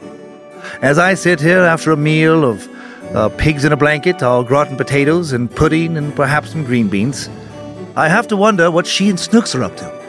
Oh, I bet she is uh, lavishly spending tens of millions of dollars and probably, uh, oh, while I avoid my bunkmate, uh, trying to penetrate my anus, probably having splendid, kind of grand peach Melba type sex that must be simply divine. On satin sheets while I sit here in my prison bunk. Snooks must be uh, riding the fanciest cars and meeting the, the most uh, wonderfully entertaining type of people while I talk mostly to uh, uh, Lojack and uh, his friend, um, uh, fuck, fucking skinhead guy. I'm not sure uh, what I'm doing here, how I've messed up. I simply must get back to my, my billion dollar Canadian space company. Uh, something. Shit. This really sucks. This is not splendid, darling. Not a bit.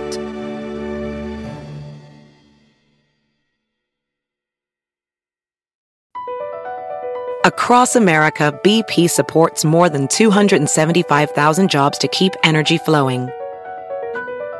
Jobs like building grid scale solar energy in Ohio and producing gas with fewer operational emissions in Texas. It's and, not or. See what doing both means for energy nationwide at bp.com slash investing in America. Pulling up to Mickey D's just for drinks? Oh, yeah, that's me. Nothing extra, just perfection and a straw. Coming in hot for the coldest cups on the block. Because there are drinks, then there are drinks from McDonald's. Mix things up with any size lemonade or sweet tea for $1.49. Perfect with our classic fries. Price and participation may vary, cannot be combined with any other offer. Ba da ba ba ba.